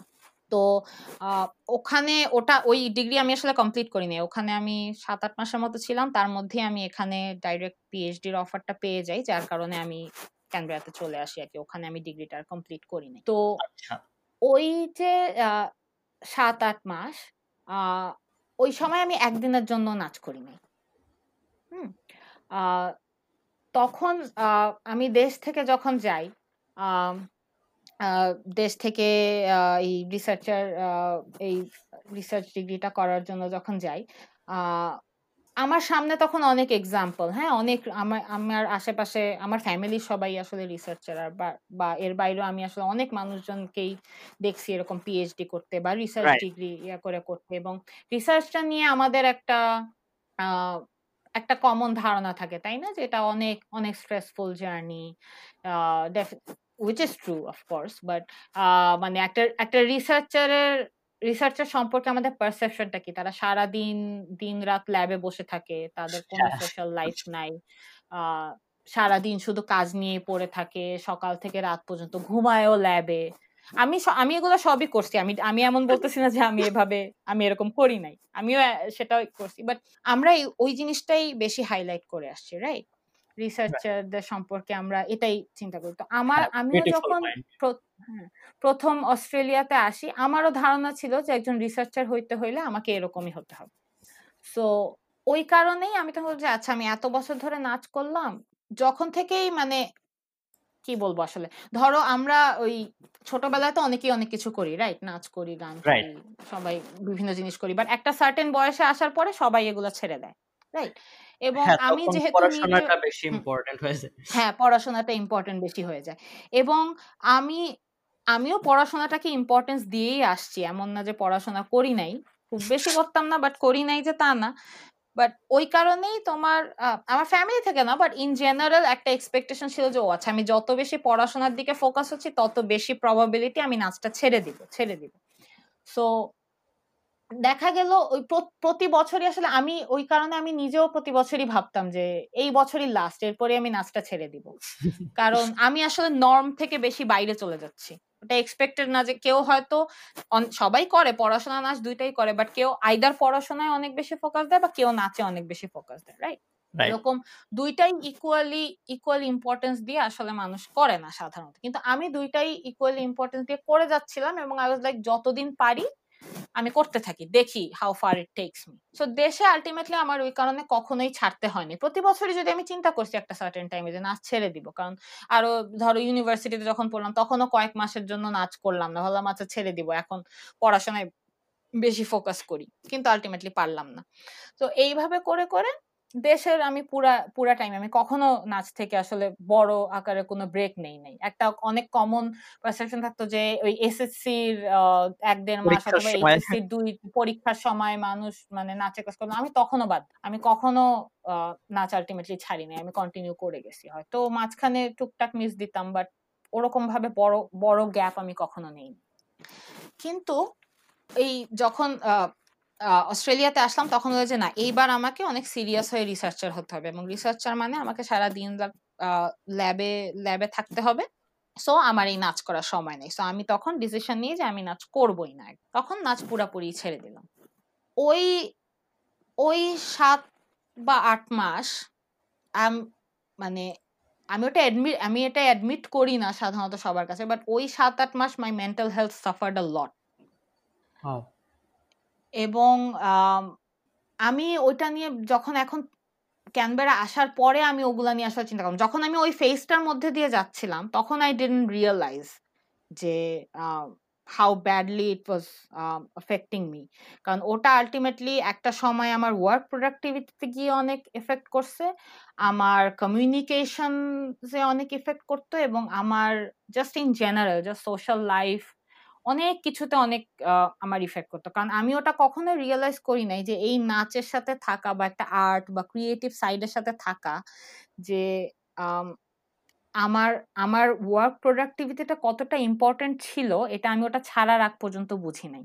আমি ওখানে নর্মালি জেনারেলি বলি যে আমাকে আসলে নাচটা আমার রিসার্চে হেল্প করে বাট আমার কাজে অ্যাক্টিভ থাকতে হেল্প করে, এগুলো আমি বলি বাট ওটা যে আসলে কতটা খারাপভাবে ইফেক্ট করছে আমাকে, ওটার সাথে না থাকাটা ওটা আসলে আমি নর্মালি বলি নাই। কারণ ওটা আমি ওই সময় রিয়েলাইজও করি নাই আসলে। আচ্ছা। তো এটা এটা একটা খুব খুব ইন্টারেস্ট ইন্টারেস্টিং একটা গল্প বলি। মানে মানে খুব ফানি হ্যাঁ। লাগে একটা ইয়ে। যে আমি আর আমার একজন কলিগ সিডনিতে আমি যখন মাস্টার্স করি ওখানে একজন কলিগ একদিন ওনার সাথে কি কাজ নিয়ে জানি কথা হচ্ছে। কথা এমনি জেনারেল কথাবার্তা হচ্ছে। তো কথা বলার এক পর্যায়ে উনি আমাকে বললেন যে যে আপনার মতো চুপচাপ মানুষ কখনো মানে কারোর সাথে কথা বলে না কমিউনিকেট করে না এত চুপচাপ মানুষ আমি আমার পুরা লাইফে দেখিনি। তুমি আমাকে তো মোটামুটি চেনো। হ্যাঁ that doesn't sound like Jessica আপু এট অল হ্যাঁ এক্স্যাক্টলি সো এটা খুবই মানে ট্রিভিয়াল একটা লাইন বাট আমাকে এত হিট করছে ওই লাইনটা মানে till this day I remember তাইলে বোঝো মানে ওটা এবং এটা হচ্ছে আমি জাস্ট কি চলে আমি যখন চলে আসব সিডনি থেকে তার কয়েকদিন আগের কথা তো তখন আমি আসলে রিয়েলাইজ করলাম যে এইটা আমাকে মানে জাস্ট ও মানে ওভারঅল মানে আমাকে আমাকে আসলে যে মানে কতটা মানে আমি তখন মেন্টালি স্ট্রাগল করছিলাম, আমি নিজেও আসলে এটা রিয়েলাইজ করি নাই। কারণ আমি মানুষজনের সাথে কমিউনিকেট করা, কথাবার্তা বলা, সবকিছুই বন্ধ করে দিচ্ছিলাম একটা পয়েন্টে সো এবং ওইটা হচ্ছে যে মানে ওই আর্টিস্ট হিসেবে ওই আমার একটা ওই ক্রিয়েটিভ আউটলেট ছিল যেহেতু, ওইটাই অনেক সময় আমার মানে আমার জন্য একটা কমিউনিকেশন মিডিয়াম ছিল সামহাও হ্যাঁ যে আমি ওইভাবে আমার ডান্সের থ্রুতে মানুষের সাথে কমিউনিকেট করা বা ওই ওই জিনিসগুলো আমি অনেক বেশি এনজয় করতাম। ওই ওই পার্টটা যেহেতু চলে গেছে, আমার, আমি ইন ইন জেনারেল আমার কমিউনিকেশন বা সোশ্যাল লাইফ বা, এবং অ্যাট সাম পয়েন্ট ওটা গিয়ে ওয়ার্ক লাইফে এফেক্ট করা, সবগুলো একটা কাইন্ড অফ কি বলব? মানে ডমিনোজ এর মতো হ্যাঁ ইফেক্ট করা শুরু করল। এই জিনিসটা আমি রিয়েলাইজ করছি ওখান থেকে চলে আসার পরে। তারপর যখন আমি ক্যানবেরা আসলাম তখন হচ্ছে গিয়ে যে আচ্ছা আমাকে আমার ওই আগের লাইফস্টাইলে ওভাবে ব্যাক করতে হবে। হ্যাঁ? একটা আমরা ফ্রেজ ইউজ করি না ধরো ওই যে jack of all trades master of none হ্যাঁ? এই কথাটা কিন্তু আমাদের দেশে একটু নেগেটিভ সেন্সে বলা হয়। যে জ্যাক অফ অল ট্রেডস হওয়া যাবে না তোমার কোনো কিছুতে এক্সপার্ট হইতে হবে ওটা নিয়ে কাজ করতে হবে ওটা নিয়ে অনেক জানতে হবে সেটা ভালো কথা। বাট মানে আমি অ্যাজ আ পার্সন যেরকম, আমি রিয়েলাইজ করছি যে আমার আসলে ওই, আমার ওই জ্যাক অফ অল ট্রেডস হয়ে চলাটাই আমার জন্য বেস্ট ওয়ে আমি একটা জিনিসের পিছনে সার মানে অনেক কাজই করতে পারি বাট ওইটা মানে I I have to have another outlet hmm? অন্য আরেকটা কিছু নিয়ে আমাকে সময় দিতে হয় বা ওরকম কিছু একটা করতে হয়, যেটা আমার মানে যেটাকে আমি ইকুয়াল ভাবে পছন্দ মানে পছন্দ করি। সো আমি আলটিমেটলি রিসার্চের প্রতি আমার যদিও মনে হচ্ছিল যে, আমার ভালো লাগা আছে বাট সেটা আসলে কমে যাচ্ছিল, কারণ আমি আমার অন্য ভালো লাগার জিনিসগুলো বাদ দিয়ে দিচ্ছিলাম।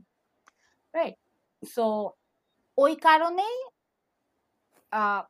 মানে ক্যানবেরা আসার পর রিয়াজ করলাম যে আচ্ছা আমাকে এই রিসার্চ আর নাচ দুইটাই আসলে আমাকে একই সাথে করে যেতে হবে। আমি নাইলে পারব না। রিসার্চ আমি কন্টিনিউ করতে পারব, কারণ research is already stressful enough এখানে অনেক মানে অনেক সময় দিতে হয় আর অনেক মানে অনেক অনেক স্ট্রেসের মধ্যে মধ্যে দিয়ে যেতে হয়। সো এর মধ্যে আমি যদি আমার ওই ভালো লাগার জিনিসগুলো আরও বাদ দিয়ে দেই it will make my situation worse তখন হচ্ছে ক্যানবেরা এসে খুব খোঁজা শুরু করলাম যে আমি কীভাবে আবার নাচ শুরু করব। যেটা বললাম আমি মানে অবভিয়াসলি আমি ভরতনাট্যম আমি কন্টিনিউ করতে চাইছিলাম কিন্তু আমি ওরকম কোনো প্রপার ইনস্টিটিউশন পাই নাই। হুম, তো এখন যেটা ধরো স্ট্রিট ডান্স যেই স্টুডিওটার সাথে আমি নাচ করি, এটা মানে এদের এখানে আসলে নানা রকম ট্রায়াল অ্যান্ড এররের পরে এখানে আসা। কারণ আমি যেহেতু, আমি একটা ডান্স কমিউনিটির সাথে অনেক বছর ধরে জড়িত, আমি জানি ডান্স আমি ওই যে যেমন, এই যে টেকের যেমন ভালো দিক, খারাপ দিকগুলো আমি জানি ডান্স কমিউনিটির ভালো দিক, খারাপ দিকগুলো আমি বেশ ভালো মতো জানি। সো আমি আসলে কোনো একটা মানে এরকম কমিউনিটির সাথে কয়েকদিন কাজ করলে আমি বুঝতে পারি যে এদের ওয়ার্ক এথিক্সগুলা কি বা আমার সাথে ম্যাচ করবে কিনা বা সো আমার আসলে কি ডান্স স্টাইল শিখব সেটার থেকে আমার বড় আমার বেশি ইম্পর্টেন্স ছিল যে ওইখানের কমিউনিটিটা কীরকম, হুম? এনভায়রনমেন্টটা কীরকম। সো ওখান থেকেই এই ডান্স স্টুডিওটাতে আসা। এবং এটা একটা আসলে এক্সাইটমেন্টও কাজ করছিল। কারণ যেটা যেহেতু আমি বললাম যে আমার ডান্স দেশে আমার ডান্সের এক্সপিরিয়েন্সটা তো অনেক দিনের। একটা যেটা হয় স্পেশালি এই যখন তুমি টিচার লেভেলে চলে যাও, যেটা হয় দেশে স্পেশালি মনে করো, একটা একটা সার্টেন লেভেল অফ কি বলে তোমার একটা মানে একটা ডিফারেন্ট লেভেলে চলতে হয়, তাই না? রাইট তোমার মানে ডান্সারের মানে সরি টিচারের একটা আলাদা মানে তার একটা অন্য অন্য লেভেলে থাকে হ্যাঁ? তারা একটা অন্য ইয়াতে থাকে। তো ওই সময় থেকে তখন না দেখা যায় যে ওই নতুন কিছু শেখা বা অন্য কিছু নিয়ে কাজ করা অ্যাজ অ্যাজ আ স্টুডেন্ট মানে কিছু একটা করাটা খুব ডিফিকাল্ট হয়ে যায় অনেক সময়। কারণ তোমাকে you also have to keep that teacher stance ঠিক আছে? সো আমার তখন এখানে মনে হয় যে এখানে এসে আমি টিচিং হয়তো করাতে পারতাম, বাচ্চাদেরকে নাচ টাচ হয়তো শেখাতে পারতাম, কিন্তু তখন আমার নিজের ক্রিয়েটিভিটিটা একটু মানে এক্সপ্লোর করার সুযোগটা একটু কমে যাবে। সো তখন আমার হচ্ছে একদম কমপ্লিটলি নতুন কিছু একদম ফ্রম স্ক্র্যাচ শুরু করব। এটা আরেকটা গোল ছিল যে একদম যেহেতু আমি আমার পছন্দের ডান্স স্টাইলের ওরকম ভালো ইনস্টিটিউশন পাচ্ছি না, তাহলে একদম কমপ্লিট কতটা ডিফারেন্ট যাওয়া যায়। আচ্ছা। সো তখন তুমি যেটা বললা যে যেহেতু তুমি বললা যে একদম নর্থ পোল সাউথ পোলের একটা ব্যাপার হ্যাঁ, দুইটা ডিফারেন্ট তো তখন হচ্ছে যে এর থেকে ডিফারেন্ট আসলে যাওয়া একদম পসিবল না। তো এইটা আরেকটা কারণ স্ট্রিট ডান্স স্টাইলটাকে চুজ করা। হ্যাঁ? তুমি মনে আর কিছু কি ফলো আপ কোশ্চেন করছে করছিলা? কিছু বলতে চাচ্ছিলা? আমার যেটা কোশ্চেন ছিল যে আপনার কাছে ব্যাপারটা স্ক্যারি লাগে নাই? যে এত ডিফারেন্ট একটা জিনিস। আপনার ভালো লাগবে কি না এটা আপনি আসলে আপনার কি কনফিউশন ছিল যে এটা ভালো লাগবে কি না। আর নাকি এটা আপনি আসলে ট্রায়াল পিরিয়ড হিসাবেই নিয়েছিলেন? হ্যাঁ ডেফিনেট ডেফিনেটলি ভয় তো অনেক বেশি ছিল এবং ভয় আসলে আমার এখনও আছে। আমি অলমোস্ট কত হইল? আড়াই বছর ধরে এই নাচটা করি। এখন আমার ভয় লাগে নতুন কিছু নিয়ে ট্রাই করতে গিয়ে। ভয়টা লাগে বাট অলসো সেটা নিয়ে এখন মানে একটা এক্সাইটমেন্টও কাজ করে হ্যাঁ? নতুন কিছু শেখার। আর হচ্ছে যেটা ইনিশিয়ালি আমি আসলে ট্রায়াল হিসেবেই এটাকে নিছিলাম। কিন্তু তারপরেই যে ভালো লেগে যায়। এবং এখানে এই এই স্টুডিওটার সাথে পার্টিকুলারলি জড়িত থাকার কারণটা যেটা হচ্ছে, ওরা মানে খুবই, কি বলে ওপেন ওপেন একটা কালচার ঠিক আছে?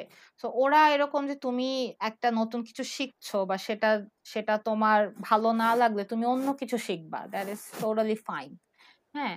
তুমি একটা এখানে যেমন এই যে অনেকগুলো ছোট ছোট সাব স্টাইল আছে তো কোনো একটা স্টাইল তুমি শেখা মানে ওই স্টাইলটাই খালি শিখতে হবে, সেটা সেটা জরুরি না। তো এখানে আর কি প্রমোট করে যে নিজেকে আসলে নিজেকে এক্সপ্লোর করতে দেওয়া। যেমন আমি নিজেও এখন অনেকগুলো স্টাইল শিখি। আমি এখনও পর্যন্ত বলতে পারব না যে একটা পার্টিকুলার স্টাইল আমার বেশি ফেভারিট কারণ আমি এখন আসলে ট্রায়াল পিরিয়ডেই আছি। এবং একটা আচ্ছা। নাচের ওই ক্ষেত্রে একটা একটা পছন্দ একটা ইয়া ভালো লাগা সেটাও কিন্তু ওরকম আসলে এই ট্রায়ালের মধ্য দিয়েই যায় আর কি হ্যাঁ? তো এটা এবং এইটাকে এটা আমাদের এই স্টুডিওটাতেও অনেক বেশি এরকম এনকারেজ করা হয় যে you don't have to feel stuck to one style if you don't enjoy it try something new so এই জিনিসটা আমার এখানে ব্যাপারে অনেক ভালো লাগছে। তো যার কারণে আমি এখন এক্সপ্লোর করি। আমি আসলে খুব প্রপারলি যে একটা খুব বেশি পছন্দ হয়েছে, সেটা আমি এখনই আসলে বলতে পারছি না। কারণ আমি আসলে আরও আরও বেশ কিছুদিন হয়তো এরকম ট্রায়াল ট্রায়ালেই থাকব, তারপরে ডিসাইড করব। বাট এটা স্কেরি তো অনেক বেশি স্পেশালি ফ্রি স্টাইলিং এর কথায় যদি আসি যেহেতু তুমি এটা নিয়ে বললা। ক্লাসিক্যাল ডান্স স্টাইলটা খুবই কি বলব গ্রামাটিক্যাল হুম?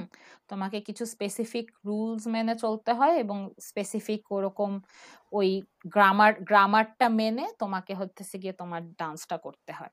আর এখানে হচ্ছে গিয়ে তোমাকে ইনিশিয়াল কিছু হয়তো এই স্ট্রিট ডান্স স্টাইল গুলোতে তোমাকে ইনিশিয়াল কিছু হয়তো ফাউন্ডেশন দিয়ে দেওয়া হবে। But then they are you are on your own মানে ফ্রি স্টাইলটা মানে হচ্ছে তোমাকে অ্যাকচুয়ালি নিজের নিজের মতো করে নিজের স্টাইল ক্রিয়েট করতে হবে।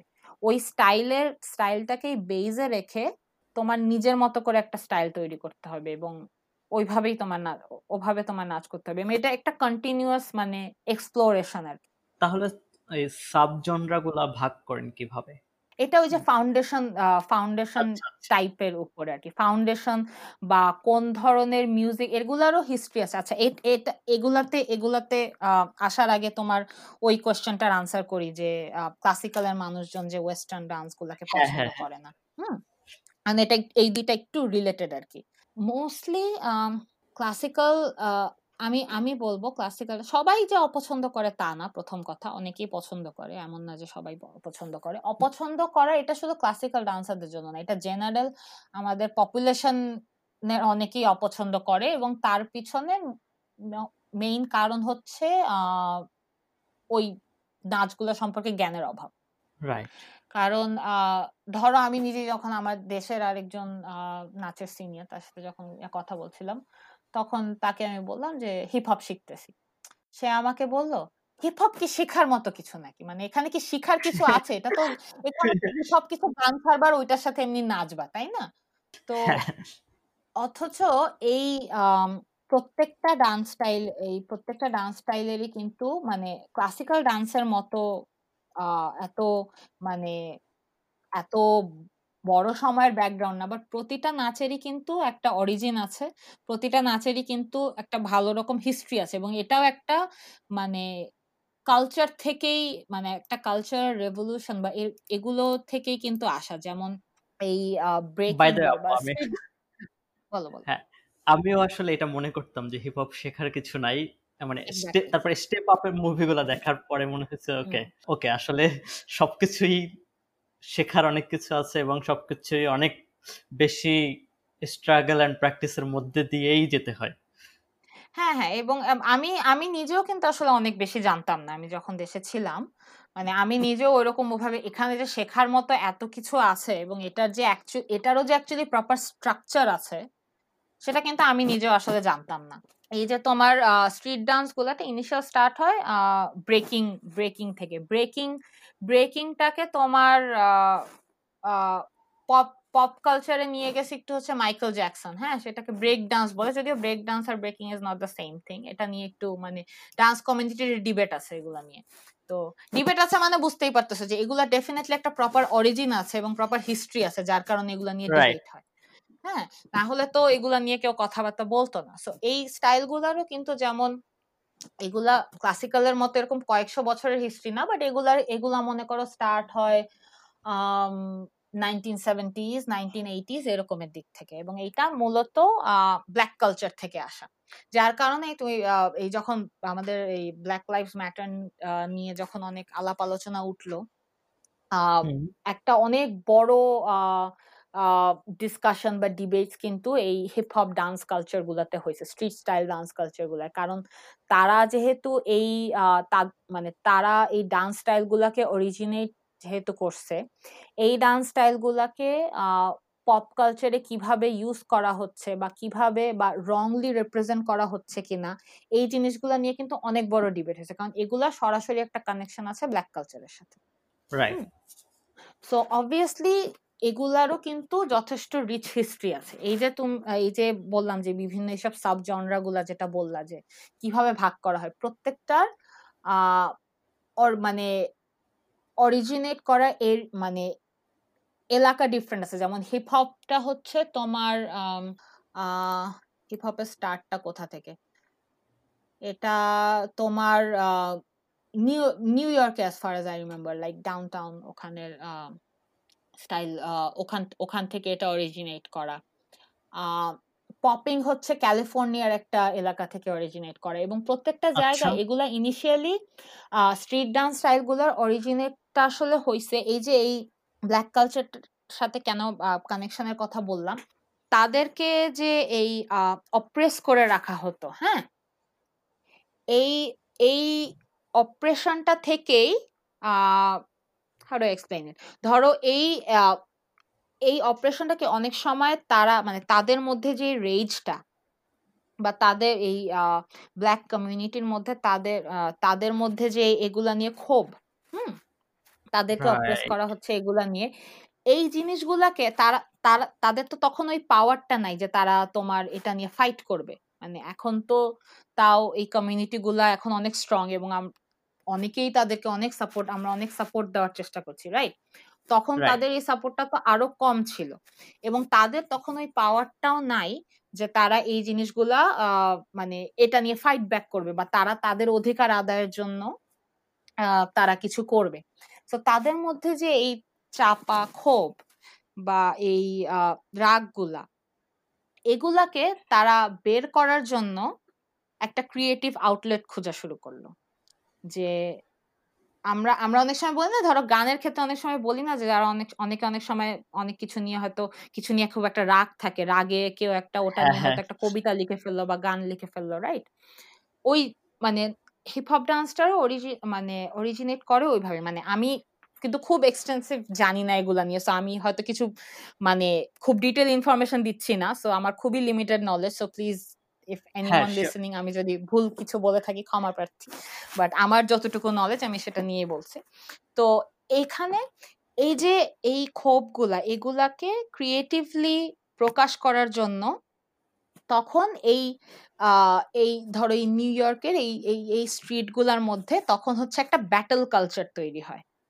হ্যাঁ এই ব্যাটলটা হচ্ছে ওয়ান টু ওয়ান মানে এই যে ওয়ান ভার্সেস ওয়ান দুইজন এরা এসে ব্যাটল মানে অ্যাকচুয়াল মারামারি না। হ্যাঁ এদের দুইজনের মধ্যেই অনেক রাগ অনেক ক্ষোভ। এরা ডান্সের মাধ্যমে ওই ক্ষোভটার বহিঃপ্রকাশ করছে। হ্যাঁ। সো এইখান থেকে ওই ব্যাটল কালচারটা আসা। মানে আমি আমি শিওর তুমি হয়তো আমার কিছু ভিডিওস বা ওগুলা হ্যাঁ। দেখে হয়তো এগুলো নিয়ে কমেন্ট করছ যে ফ্রি স্টাইলে যে আমরা ব্যাটল করি যেটা বলি আর কি। হ্যাঁ? ওই ব্যাটেলের অরিজিন এবং ওখান থেকেই হচ্ছে মানে ইনিশিয়ালি যখন ব্যাটেলে মানুষজন আসতো, তারা এসে ধরো খালি লাফালাফি করতো হ্যাঁ? রাগ দেখাতো বা কোনো কিছু একটা এক্সপ্রেশন দেখায় চলে যেত। আস্তে আস্তে যখন এই কালচারগুলো আরও বেশি মানে একটু পপুলার হতে থাকে, যে এরকম এরকম কিছু একটা হচ্ছে, তখন যেটা হয়, তখন মানুষজন নিজেরা নিজেরা আরও কিছু মুভস ক্রিয়েট করা শুরু করল। হুম? যে এটা কাইন্ড অফ একটু শো অফ করার জন্য। একটা যখন ধরো ব্যাটল হবে একটা তখন ব্যাটল একটা যখন একটা কালচারের মতো হলো যে এখন রেগুলার ব্যাটল হয় এই এলাকা এলাকাগুলাতে ঠিক আছে? তখন কিছু কিছু মানুষ আছে আচ্ছা আমার এখন এসে কিছু একটা শো অফ করতে হবে বা আমি নতুন নতুন কি একটা ক্রিয়েট করলাম সেটা এসে আমি দেখাবো।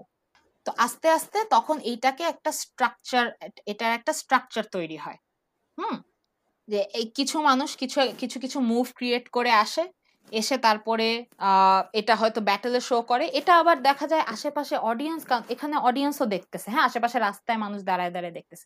ওরা আবার দেখা গেল একটা মুভ দেখে তারা খুব এক মানে তাদের ভালো লেগে গেল। তারা বলল আচ্ছা আমি এটা একটু কপি করি। কপি করে তারা আবার তাদের নিজেদের মতো করে মুভ ক্রিয়েট করল।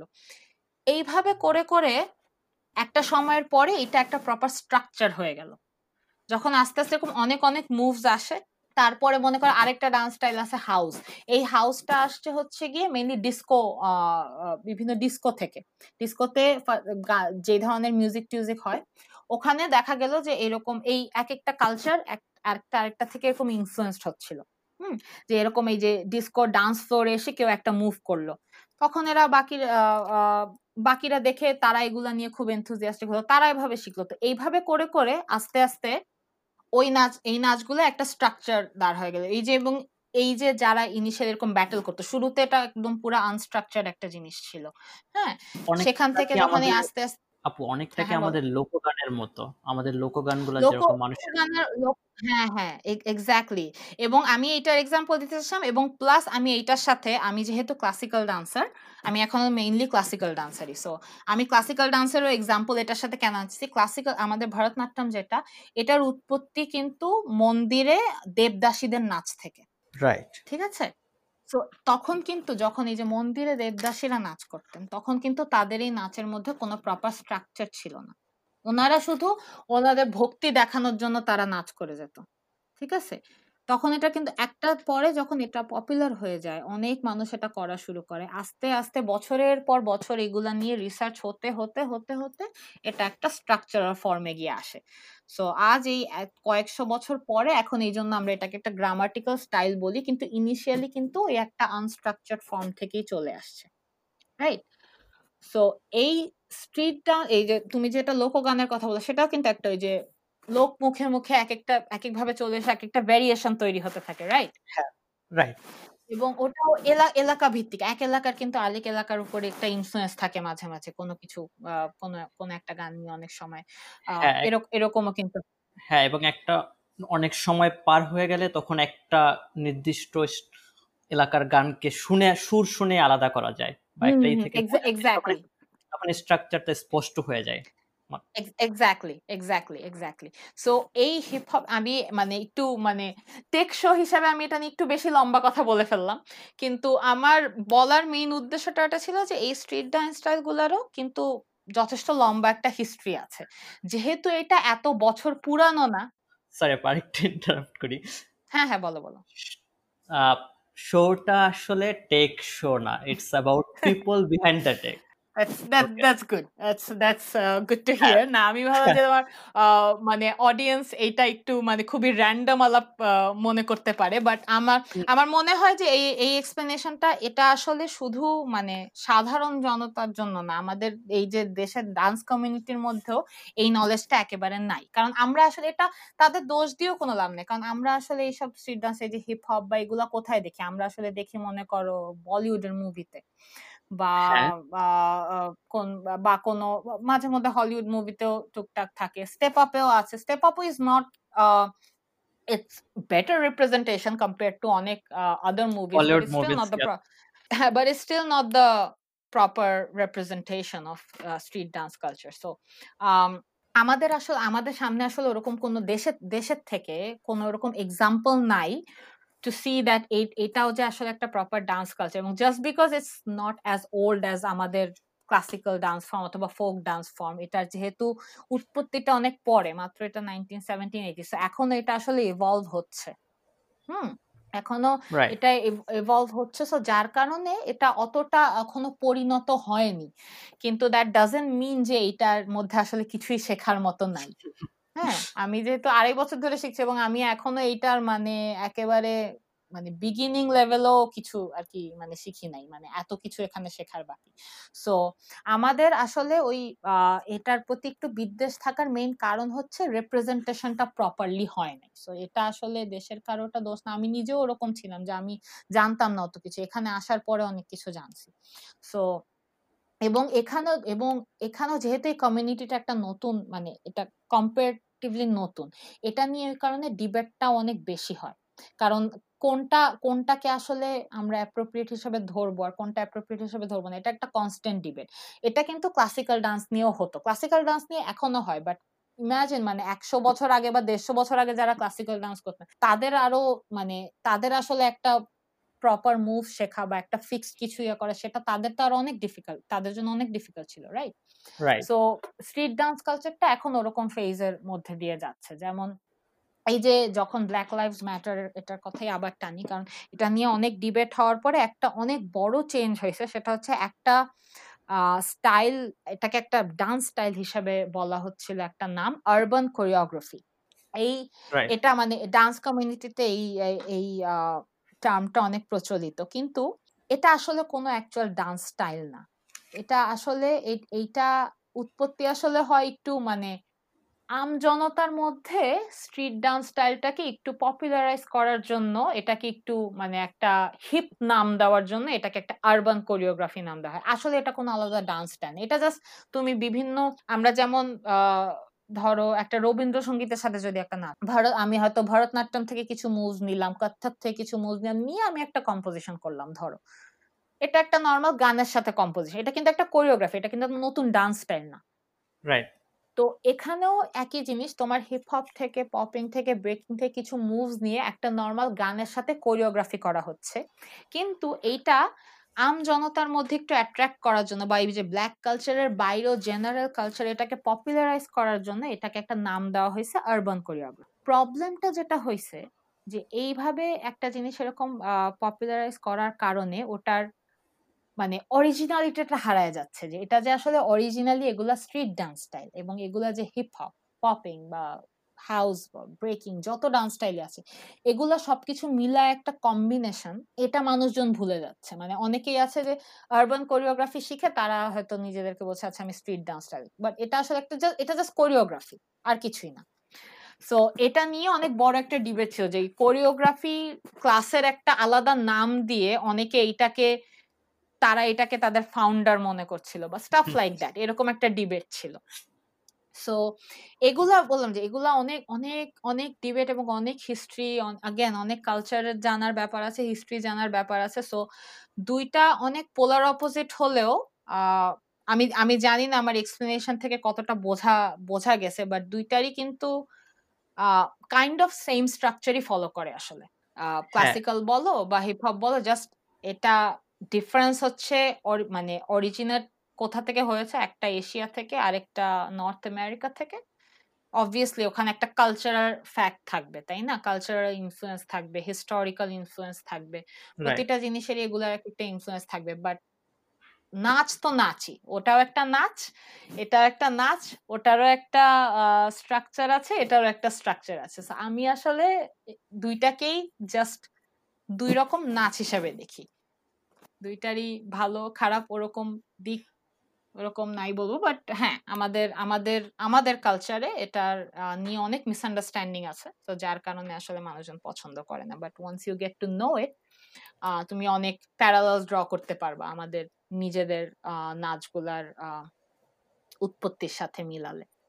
অস্ট্রেলিয়া যাওয়ার পরে স্পেশালি ক্যানবেরাতে মুভ করার পরে আপনি এই ডান্স গ্রুপের সাথে আপনি স্টেট ডান্স লেসন্স নিচ্ছেন এবং আপনি কি ওদের সামনে কখনো আপনার ঢাকায় শেখা ডান্স পারফর্ম করছেন? ভরতনাট্যম এবং অন্য কোনো ডান্স স্টাইল এখানে আমি যেমন অস্ট্রেলিয়াতে যখন আমি অন্য ওই যে নিজে যখন ইন্ডিপেন্ডেন্টলি নাচ করি তখন সেগুলা তারা দেখতে আসে। তো যেমন এই বছর কিছু করার কথা ছিল বা সেটা তো হলো না। গত বছর যেমন এখানে মাল্টিকালচারাল ফেস্টিভ্যাল বলে একটা উৎসব হয় তিন দিনের যেখানে সব অনেকগুলা দেশ দেশের ধরো কালচার কালচারাল পারফরমেন্স বা ফুড ফুডও থাকে বিভিন্ন দেশের। সেটা অনেক বড় একটা কালচারাল ফেস্টিভ্যাল আর কি হয়। তো ওখানে ওরকম বাংলাদেশ বাংলাদেশের যা যা পারফরমেন্স ছিল ওখানে আমি পারফর্ম করছিলাম। আমাদের কিছু ফোক গানের সাথে পারফর্ম করছিলাম। তো ওগুলা যেমন তারা দেখতে আসছিল। সো তারা তারা ওটা ডেফিনেটলি জানে এবং অ্যাপ্রিসিয়েট করে। তারা অবভিয়াসলি অতটা ডিটেল হিসাবে তো এরকম বুঝবে না বাট তারা মানে ওরাও অ্যাজ ডান্সার্স এই জিনিসগুলাকে দেখে রাইট সো আসলে আমি হ্যাঁ। মনে করি একটা ডান্সার আর একটা প্রপারলি লার্ন ডান্স স্টাইল ঠিক মতো শেখা যেটা ডান্স স্টাইলকে সবসময় এপ্রিসিয়েট করবে। সো এবং আমি শিওর যে আমি যদি প্রপার ডান্স স্টাইলটা দেশে দেখাতে পারি প্রপার স্ট্রিট ডান্স স্টাইলটা যদি কেউ দেখায় তাহলে আমাদের দেশের ডান্সাররাও সেটাকে এপ্রিসিয়েট করবে। সেটা দেখানোর মতো খুব বেশি স্কোপ নাই এই কারণেই তারা হয়তো এটাকে দেখে না। বাট আমার আমার ডান্স স্টুডিও যেমন অনেকেই এটা জানে দেখে বা তারা তারা বেশ মজাই পায় এটা। হ্যাঁ আমি দেখে বেশ মজা পাই। আপনার আপনার পারফরমেন্সের ভিডিওগুলো দেখি এবং আপনি মাঝে মধ্যে অন্যদের ব্যাটেলস এর ভিডিওগুলো আপলোড করেন। আমার দেখে বেশ মজা লাগে আমার আমার স্ট্রিট ডান্স নিয়ে যতটুকু নলেজ সবই হচ্ছে আপনার ওয়াল থেকে। আমার এই এই জিনিসটা অনেক ফ্যাসিনেটিং লাগে যে মানুষ যেই জিনিসগুলোকে আপাত দৃষ্টিতে পোলার অপোজিট মনে করে কিন্তু রুট খুঁজলে দেখা যায় যে আসলে ওরা আসলে খুব বেশি দূরের না। মানে এবং এই জিনিসটা আসলে মানুষের মানে কালচারের ব্যাপারটাও যে আসলে দুইটা কালচার দেখতে অনেক অনেক আলাদা মনে হয় কিন্তু যখন if if you can dig deep of মানে you find some similarities and আপনার দুইটা আপনি অনেক সুন্দরভাবে বললেন দুইটা ডান্স স্টাইলের হিস্ট্রি এন্ড আমার কাছে অন্তত এখন মনে হচ্ছে আসলে যে they are really not that difference hmm, hmm. ওটাই আসলে যে কোনো কিছু নিয়ে এরকম অনেক যদি জানার আমরা চেষ্টা করি তাহলে আসলে অনেক রকম সিমিলারিটিস পাওয়া যায়। ডিফারেন্স তো অবশ্যই আছে।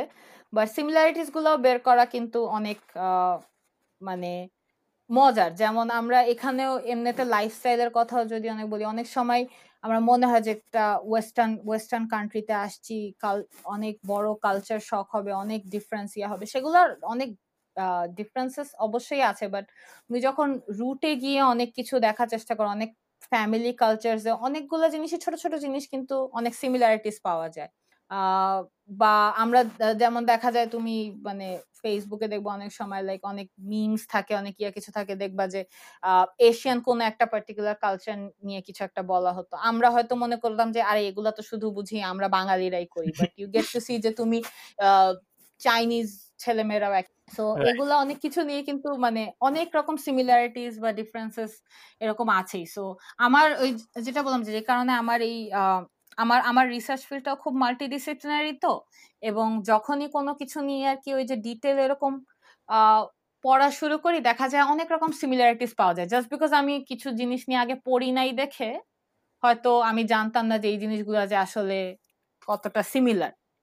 তো ডিফারেন্সেস যেমন আছে বাট অনেক অনেক রকম সিমিলারিটিসও আছে, তাই না? ধরো আমরা আমরা ধরো নিউরাল নেটওয়ার্ক নিয়ে সবাই এত ইয়া পড়াশোনা করি, তাই না? নিউরাল নেটওয়ার্কের আইডিয়াটাই আসছে হিউম্যান ব্রেইন থেকে। হুম? তো কিন্তু অ্যাকচুয়ালি ব্রেইন নিয়ে পড়াশোনা কতজন করছে? নিউরাল নেটওয়ার্কটা বোঝার জন্য। কেউ তো করে নাই। মানে কি কি, যে সিমিলারিটিস আছে সেটা তো আসলে কিন্তু যারা এগুলা ফর্ম করছে তারা ডেফিনিটলি ওই নলেজটা থেকেই তো কিছু জিনিস ডিরাইভ করে করছে। So there so many similarities. কিন্তু আমরা হয়তো মানে মনে হয় যে একটা জিনিস নিয়ে হয়তো পড়ছে দেখে মনে হয় যে বাকিগুলা নিশ্চয়ই অনেক difference. But when you look deep into it অনেক সিমিলারিটিস আছে। it's a lot of fun to explore these things. অনেক কথা হলো আপু আপনার সাথে। হ্যাঁ। শেষ যে জিনিসটা আমার দেশের বাইরে থাকা সব গেস্টদের কাছে জানতে চাই। বাংলাদেশকে কীভাবে মিস করেন? Good question. আ বাংলাদেশকে মিস তো সবসময় করি। এটা মানে জেনারেল একটা ইয়া মিস মিস তো অবশ্যই করি। তবে একটা একটা ইন্টারেস্টিং ব্যাপার আমি লাস্ট লাস্ট কয়েকবার এসে যেটা আরকি ফিল ফিল করলাম যে মানে আমার জন্য আসলে একটা দেশ একটা দেশকে নি মানে নিজের নিজের বলতে আমি মেইনলি বুঝি হচ্ছে দেশের ওই মানুষগুলা, রাইট? রাইট। যেখানেই মানে মানে আমার যেখানেই আর কি আমার কাছের বা আমার প্রিয় মানুষরা যেখানে থাকে এবং আমি সেই মানে সেই জায়গাটাকেই বেশি পছন্দ করি এবং সেই জায়গাটাকেই সেভাবে মিস করি। রাইট? রাইট। আমি যেমন বাংলাদেশ মিস করা বলতে আমি বাংলাদেশের মানুষ যারা, যারা আছে আমার মানে বন্ধু-বান্ধব, বাবা-মা তো অবশ্যই। তাদেরকে হচ্ছে গিয়ে আমি মিস করি। এখন এখানে। ব্রডার সেন্স আপু আসলে আমি আপনার কাছে এটাই জানতে চাই যে আপনার কাছে আসলে বাংলাদেশ মানে কি? মানে হ্যাঁ, বাংলাদেশকে তো মিস করেনি। হ্যাঁ। এটা এটা এই এই কথাটা কেন কেন আসলাম? কারণ আমার হচ্ছে ইন্টারেস্টিং অবজারভেশন আমার নিজে নিজের উপরে যেটা হচ্ছে যে, যেহেতু আমি এই যে বাংলাদেশ বলতে এই যে মানুষদেরকে বুঝাচ্ছি, হ্যাঁ? তো আমার মানে প্রিয় মানুষরা বা আমি যা আমার কাছের মানুষেরা যাদের সাথে থেকে আমি বড় হয়েছি বা থাকছি সেই মানুষগুলার সংখ্যা মানে দেশে দেশে সেই মানুষের সংখ্যা আস্তে, আস্তে কমে যাচ্ছে। যেমন দেশে আমার প্যারেন্টস আছে। বাট আমার ফ্রেন্ডসরা যারা যাদের সাথে আমি বড় হয়েছি আমি যেমন আমার জন্ম আর আমার বেড়ে ওঠা হচ্ছে ঢাকা ইউনিভার্সিটি ক্যাম্পাসে, হ্যাঁ? আমরা আমার বা আমার বাবা-মা দুজনেই ঢাকা ইউনিভার্সিটির টিচার ছিলেন। তো ওনারা রিটায়ার দুজনেই রিটায়ার করার পরে আমরা এই গত দুই বছর আগে আরকি আ, বাসা শিফট করছি। অন্য এলাকাতে আসছি। তো আমার জন্য দেশ বলতে ওই নেইবারহুডটা ছিল। আমার জন্য দেশ বলতে আমার ইউনিভার্সিটির ক্যাম্পাস বা আমার ফ্রেন্ডস যাদের মধ্যে অনেকেই এখন আর দেশে নাই। যতবারই আমি দেশে যাই সংখ্যাটা আস্তে, আস্তে আরও কমে যাচ্ছে। বা আমার স্কুল ফ্রেন্ডস বলো, কলেজ ফ্রেন্ডস বা ইভেন লাইক কাজিনস, রিলেটিভ যতজনই বলো সংখ্যার প্রতিবারই দেশে যখন যাই সংখ্যাটা আরও কমে যায়। সো আমার ইন্টারেস্টিং অবজারভেশনটা হচ্ছে যে আমার এখন বাংলাদেশে নিজেকেও একটু গেস্ট, গেস্ট ফিল হয় টু বি অনেস্ট। এবং ওইটার পিছনে আসলে এটা না যে বাংলাদেশে কোনো কিছু চেঞ্জ হয়েছে বা আমি এখানে থেকে এসে আমি চেঞ্জ হয়ে গেছি ব্যাপারটা সেটা না ইটস আর কি ওই ওই আমার আমার পরিচিত ওই জিনিসগুলা নাই বা মানুষগুলা নাই বা আমি ডিফারেন্ট নেইবারহুডে আছি, আমি যেখানে সারা লাইফ থেকে অভ্যস্ত সেই এনভায়রনমেন্টের মধ্যে নাই দেখে আমার কাছে একটু অচেনা লাগে জায়গা। সো ওই ওই সেন্সে আমি হচ্ছে মানুষ মিস মানে আমার বাংলাদেশের মানুষগুলা মিস করি বাট প্রবলেম ইজ যে ওই মানুষগুলার অনেকেই বাংলাদেশে নাই।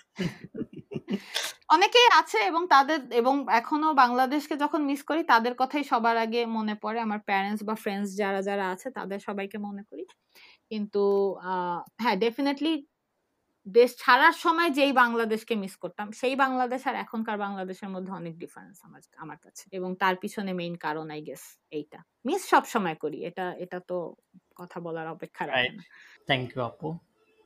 অনেকক্ষণ সময় দিলেন। আমাদের ইনিশিয়াল প্ল্যান ছিল আমরা এক ঘণ্টার মতো এপিসোড করব। আমরা প্রায় দুই ঘণ্টার মতো করে ফেলেছি। থ্যাংক ইউ তোমাকে। আমাকে এত বক বক করার সুযোগ দেওয়ার জন্য অনেক বেশি বলে ফেললাম, অনেক কিছুই।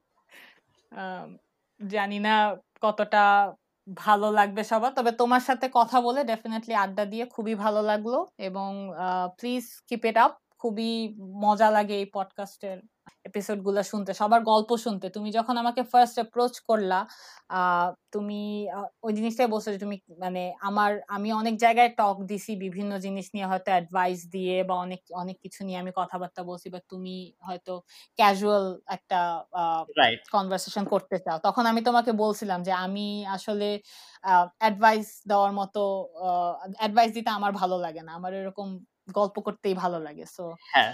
তোমার পডকাস্ট এর জন্য শুনতেও ভালো লাগে আর আজকে কথা বলতে পেরেও খুবই ভালো লাগল। সো থ্যাংক ইউ তোমার আর আর যারা ওই অ্যাডভাইস এবং একটু সিরিয়াস ব্যাপার নিয়ে কথাবার্তা যারা খুঁজতেছেন জেসে কাপুর কাছ থেকে আমি আমার পডকাস্টের ডিসক্রিপশনে এবং বাকি সব জায়গায় ওগুলা লিংক দিয়ে দিব।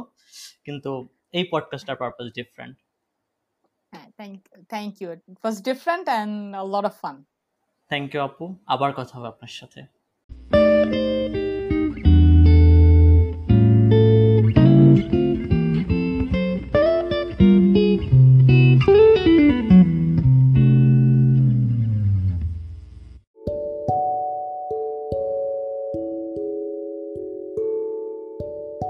ধন্যবাদ সবাইকে বাংলা টেকটকের এই এপিসোডটি শোনার জন্য।